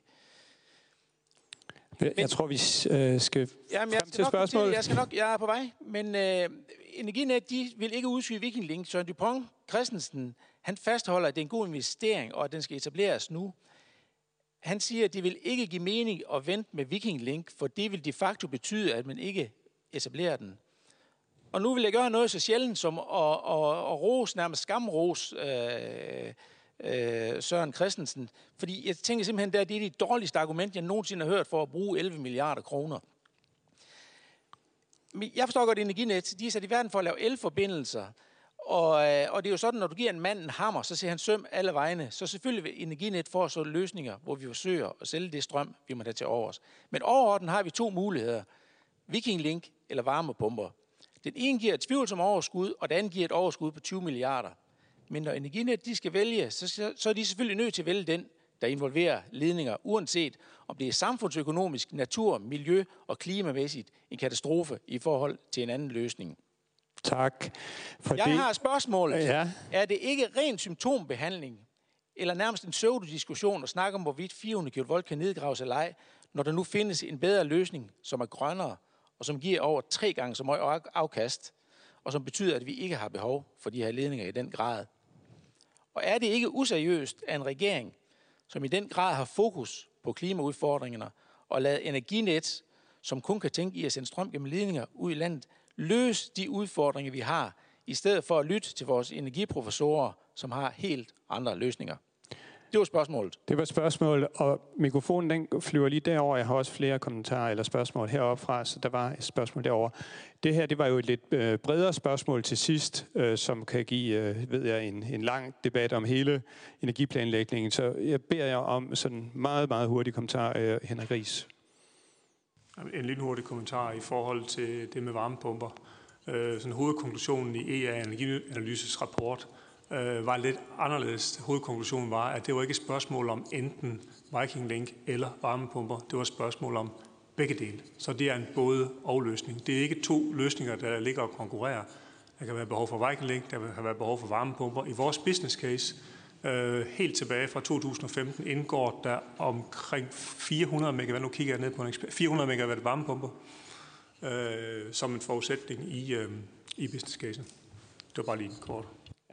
Et kort spørgsmål herfra. Øh, ja, Jesper Madsen.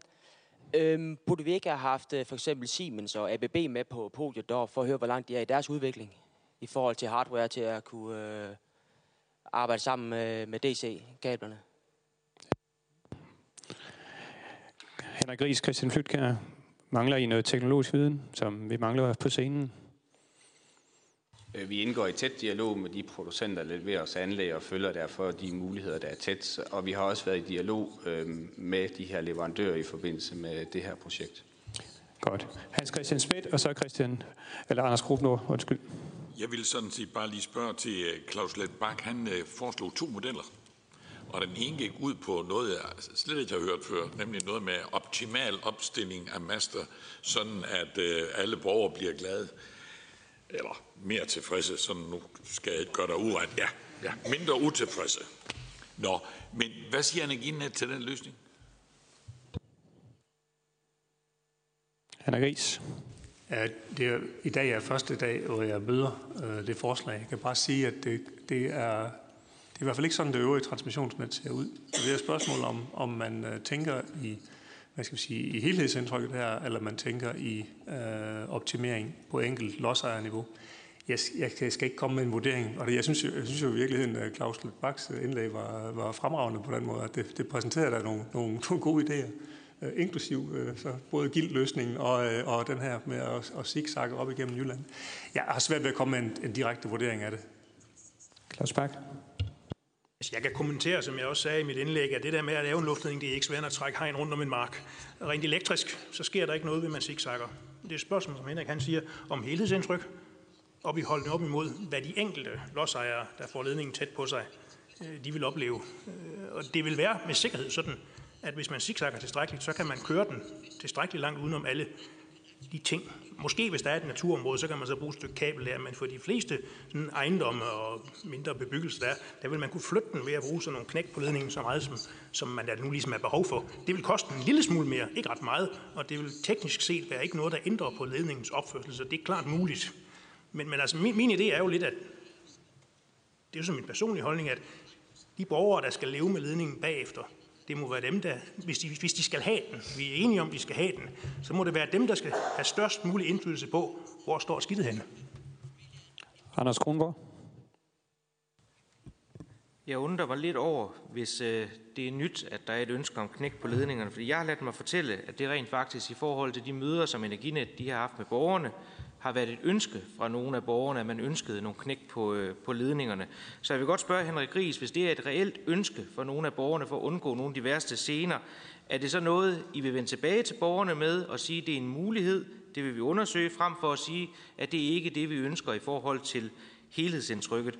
Så er der en, sådan, der, der ligger lidt og svæver sådan i, i min bevidsthed i hvert fald, det er det, som Brian Vad Mathisen han siger i forhold til, at der har været et meget snævert kommissorium i forhold til den rapport, som WSP de har skulle lave. Så derfor kunne jeg godt tænke mig at spørge Anna Ferguson, er du enig i øh, det udsagn, hvis jeg forstår det korrekt, at hvis man havde haft et bredere kommissorium, så har man måske også haft nogle bedre rammer for at nå en løsning i forhold til noget andet end det, man er nået frem til. Det kunne jeg godt tænke mig at høre lidt om. Og hvis I så har tid til allersidst, så er det klart, jeg tror, vi alle sammen er enige om, at det her forløb, det har ikke været særlig kønt. Jeg har for eksempel selv skulle vinde en sag i, øh, i nævnet i forhold til åbenhed i energinet og så videre.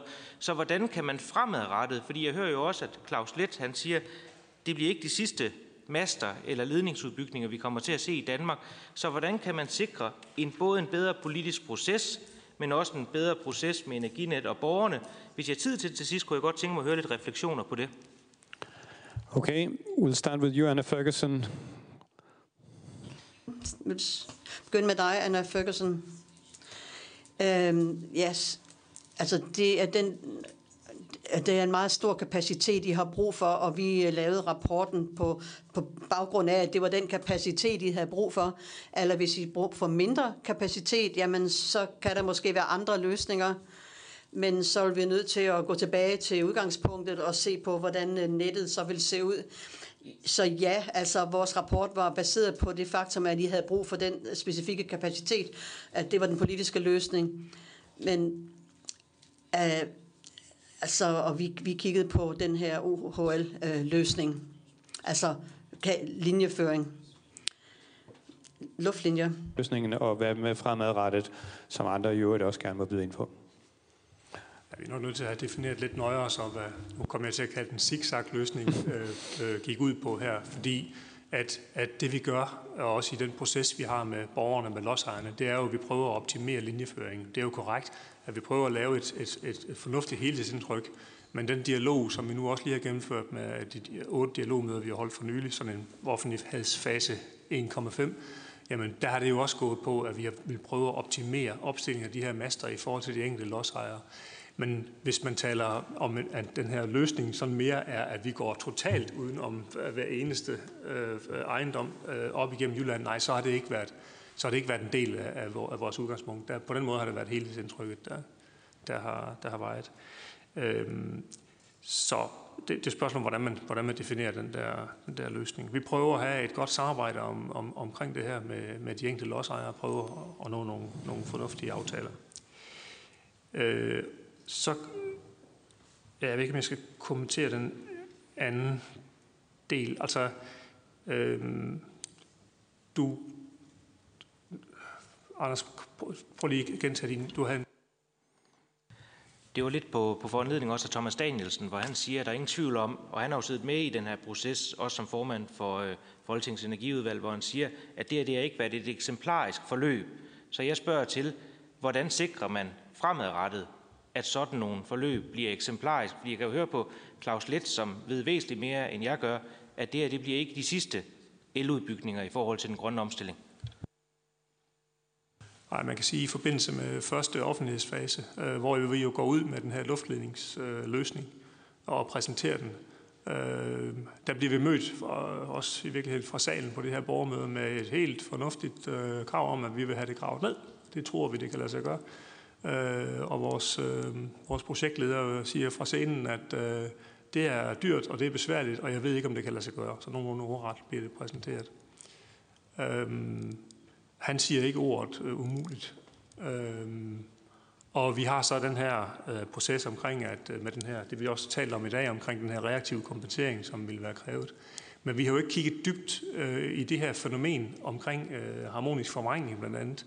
Så det, som er altså, hovedkriteriet i forhold til, til, til det, vi, det, der foreligger nu. Øh, fordi de retningslinjer, der forelå, det var jo, at det her skulle laves med luftledninger. Øh, og det er jo sådan, at når vi laver vores projekter, jamen, så er der politiske retningslinjer, og under det der er der så optimering af samfundsøkonomien, og det er jo den rækkefølge, vi tager det i. Brian, hvad? Jeg bliver nødt til lige øh, at sige noget om det, Henrik han nævnte øh, i forhold til Hans Christian, Christian Smits øh, kommentar. Altså alt det, jeg har sagt, øh, det er jo noget, der fremgår i beslutningsgrundlaget. Og jeg har bare været inde og læse. Jeg har bare gjort mig den lille ulejlighed at læse de beslutningsgrundlag, og der er en uløselig sammenhæng på det tidspunkt, de beslutnings, øh, øh, øh hvad hedder det, rapporter bliver fremlagt bestyrelsen, er der en uløselig sammenhæng, sammenhæng mellem, at det skal være 400 kV ledninger, når vi har Viking Link. Det står i beslutningsgrundlaget. Om forudsætningerne så har ændret sig siden, det er jo meget muligt. Det er bare ikke det, øh, ministeren har taget stilling til, og det er heller ikke det, bestyrelsen har taget stilling til. Og det kan man sådan gå ind og læse. Så jeg, så jeg vil bare henføre til, at, at jeg siger faktisk kun de ting, der står i Energinets egne rapporter. Henrik Ries, helt kort. Det er fuldstændig rigtigt, at det skal være 400 kV ledninger. Aftalen med Tenet er en aftale om etablering af et tosystems 400 kV ledning. Uden den aftale er der ikke noget. Uden den vestkystledning er der ikke noget Viking Link. Så det er fuldstændig rigtigt. I forhold til den nordlige ledning, jamen så er det, så er det en netforstærkning, og vi kan ikke, øh, som vi også har fortalt om før, ikke løse det her med 150 kV. Vi er nødt til at gå op i 400 kV ledninger, og som jeg nævnte, så ligger der i vores netudviklingsplan nu fra 2026, at begge systemer kommer til at køre. Ja, det ligger der nu, Henrik. Men jeg er nødt til at sige, at i Dumlund til Emdrup, der står i beslutningsgrundlaget, at man kan nøjes med 2 gange 150 kW ledninger. Men fordi man vælger Viking Link, så skal man have 400 kV. Det står i jeres beslutningsgrundlag for 2015. Sådan er det. Jeg, jeg, jeg bliver nødt til lige her til sidst, fordi tiden går, at bringe Henrik Lund på banen også, fordi det er jo vigtigt, at vi forventer alle sten i dag. Og Henrik Lund siger, at alternativerne vurderes ud fra et behov på 2500 megawatt per circuit. Det er i den forbindelse vigtigt at være opmærksom på, at der i de foretrukne alternativer med luftledninger, de vil fremstå mere fordelagtige, når behovet sættes så højt. Og så supplerer han i det omfang Cobra-kabel, det planlægte weekendkabel samt som tilkobling kommende Årsjov vindmølleparker indgår som grundlag for at sætte behov, behov så højt. Som det er tilfældet, så vil jeg pege på muligheden for at føre disse tilkoblinger over land og først tilslutte dem i stærkere knudepunkter mod øst, på samme måde som Norge-forbindelsen føres over til land ved Chile ved Viborg, til Chile ved Viborg. Er der noget, der er overset her med altså, dels, øh, at man sætter det til de 2500, og at man ikke øh, bare fører i land og finder et stærkere knudepunkt. Jeg kan i hvert fald starte med at kommentere det omkring øh, 150 kV-systemerne, fordi i vores business case fra 2015, øh, der undersøgte vi en løsning med to øh, 150 kV systemer, og også med tre 150 kV systemer parallelt med den eksisterende luftledning, vi skal holde fast i, så vil den eksisterende luftledning også fortsat eksistere. Men altså to og henholdsvis tre kabelsystemer ved siden af luftledningen. Øh, de 250 kV systemer, de kunne lige nøjagtigt håndtere de der 2.350 øh, megawatt vind, som vi, øh, som vi regnede med, men de vil ikke kunne have øh, yderligere VE eller Viking Link for den sags skyld. En løsning med 350 kV systemer ved siden af den eksisterende luftledning, øh, jamen der, der kunne man håndtere Viking Link-parken og så have et, øh, et, øh, en margen mere på 350 øh, megawatt. Øh, men, men lige nu er der altså 2500 megawatt i, i området, plus øh, det vi har i pipeline. Og så kommer den her Thor havmøllepark oveni øh, på hvad, 900 megawatt, 800 megawatt til, til 1000 megawatt, samt hvad man ellers måtte beslutte og tilslutte ude ved vestkysten. Så det går altså ikke med de her 150 kW løsninger, det er nødt til at sige. Tilsvarende, så kunne man jo forestille sig, at man så tog øh, to havmølleparker, og så trak man en lang kabel ind over Jylland og sluttede den til inde i ved Viborg eller over i Aarhus eller noget. Men du vil have den samme udfordring med de nord-sydgående effekttransporter. Du vil være tvunget til at bygge en nord-sydgående forstærkning alligevel. Så jeg, jeg er nødt til at sige, at, at det, det rækker altså ikke med de der 150 kV kabelløsninger. Og ellers så er det som, i, som på min slide med at alle de her mange parallelle 150 kV systemer, at du får simpelthen nogle andre udfordringer ved at etablere det. Det her, jamen, du, du er dig, der, så jeg talte, så jeg, øh, jeg tager egentlig bare beslutningsgrundlaget, som du også har læst. Godt. Tak for det. Vi nærmer os nu klokken et, og jeg vil invitere Christoffer Bøtser, direktør i Energistyrelsen, på scenen til at runde dagen af.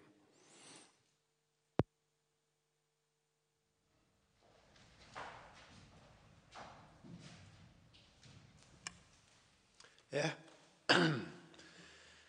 tak til alle sammen. Øh, først og fremmest tak til panelet for at give os en masse faglig indsigt i et øh, komplekst område. Tak til øh, alle jer, der har spørgsmål for at øh, gøre den her høring øh, endnu bedre. Og tak til alle dem, der har siddet og lyttet med også. Øh, og sidst men ikke mindst også tak til John for at føre os vel igennem dagen. Som jeg sagde til at starte med, så vil vi fra Energistyrelsens side øh, samle op på de input og faglige vurderinger, der er kommet. Det vil vi levere til ministeren. Øh, det er det. Tak fordi I kom.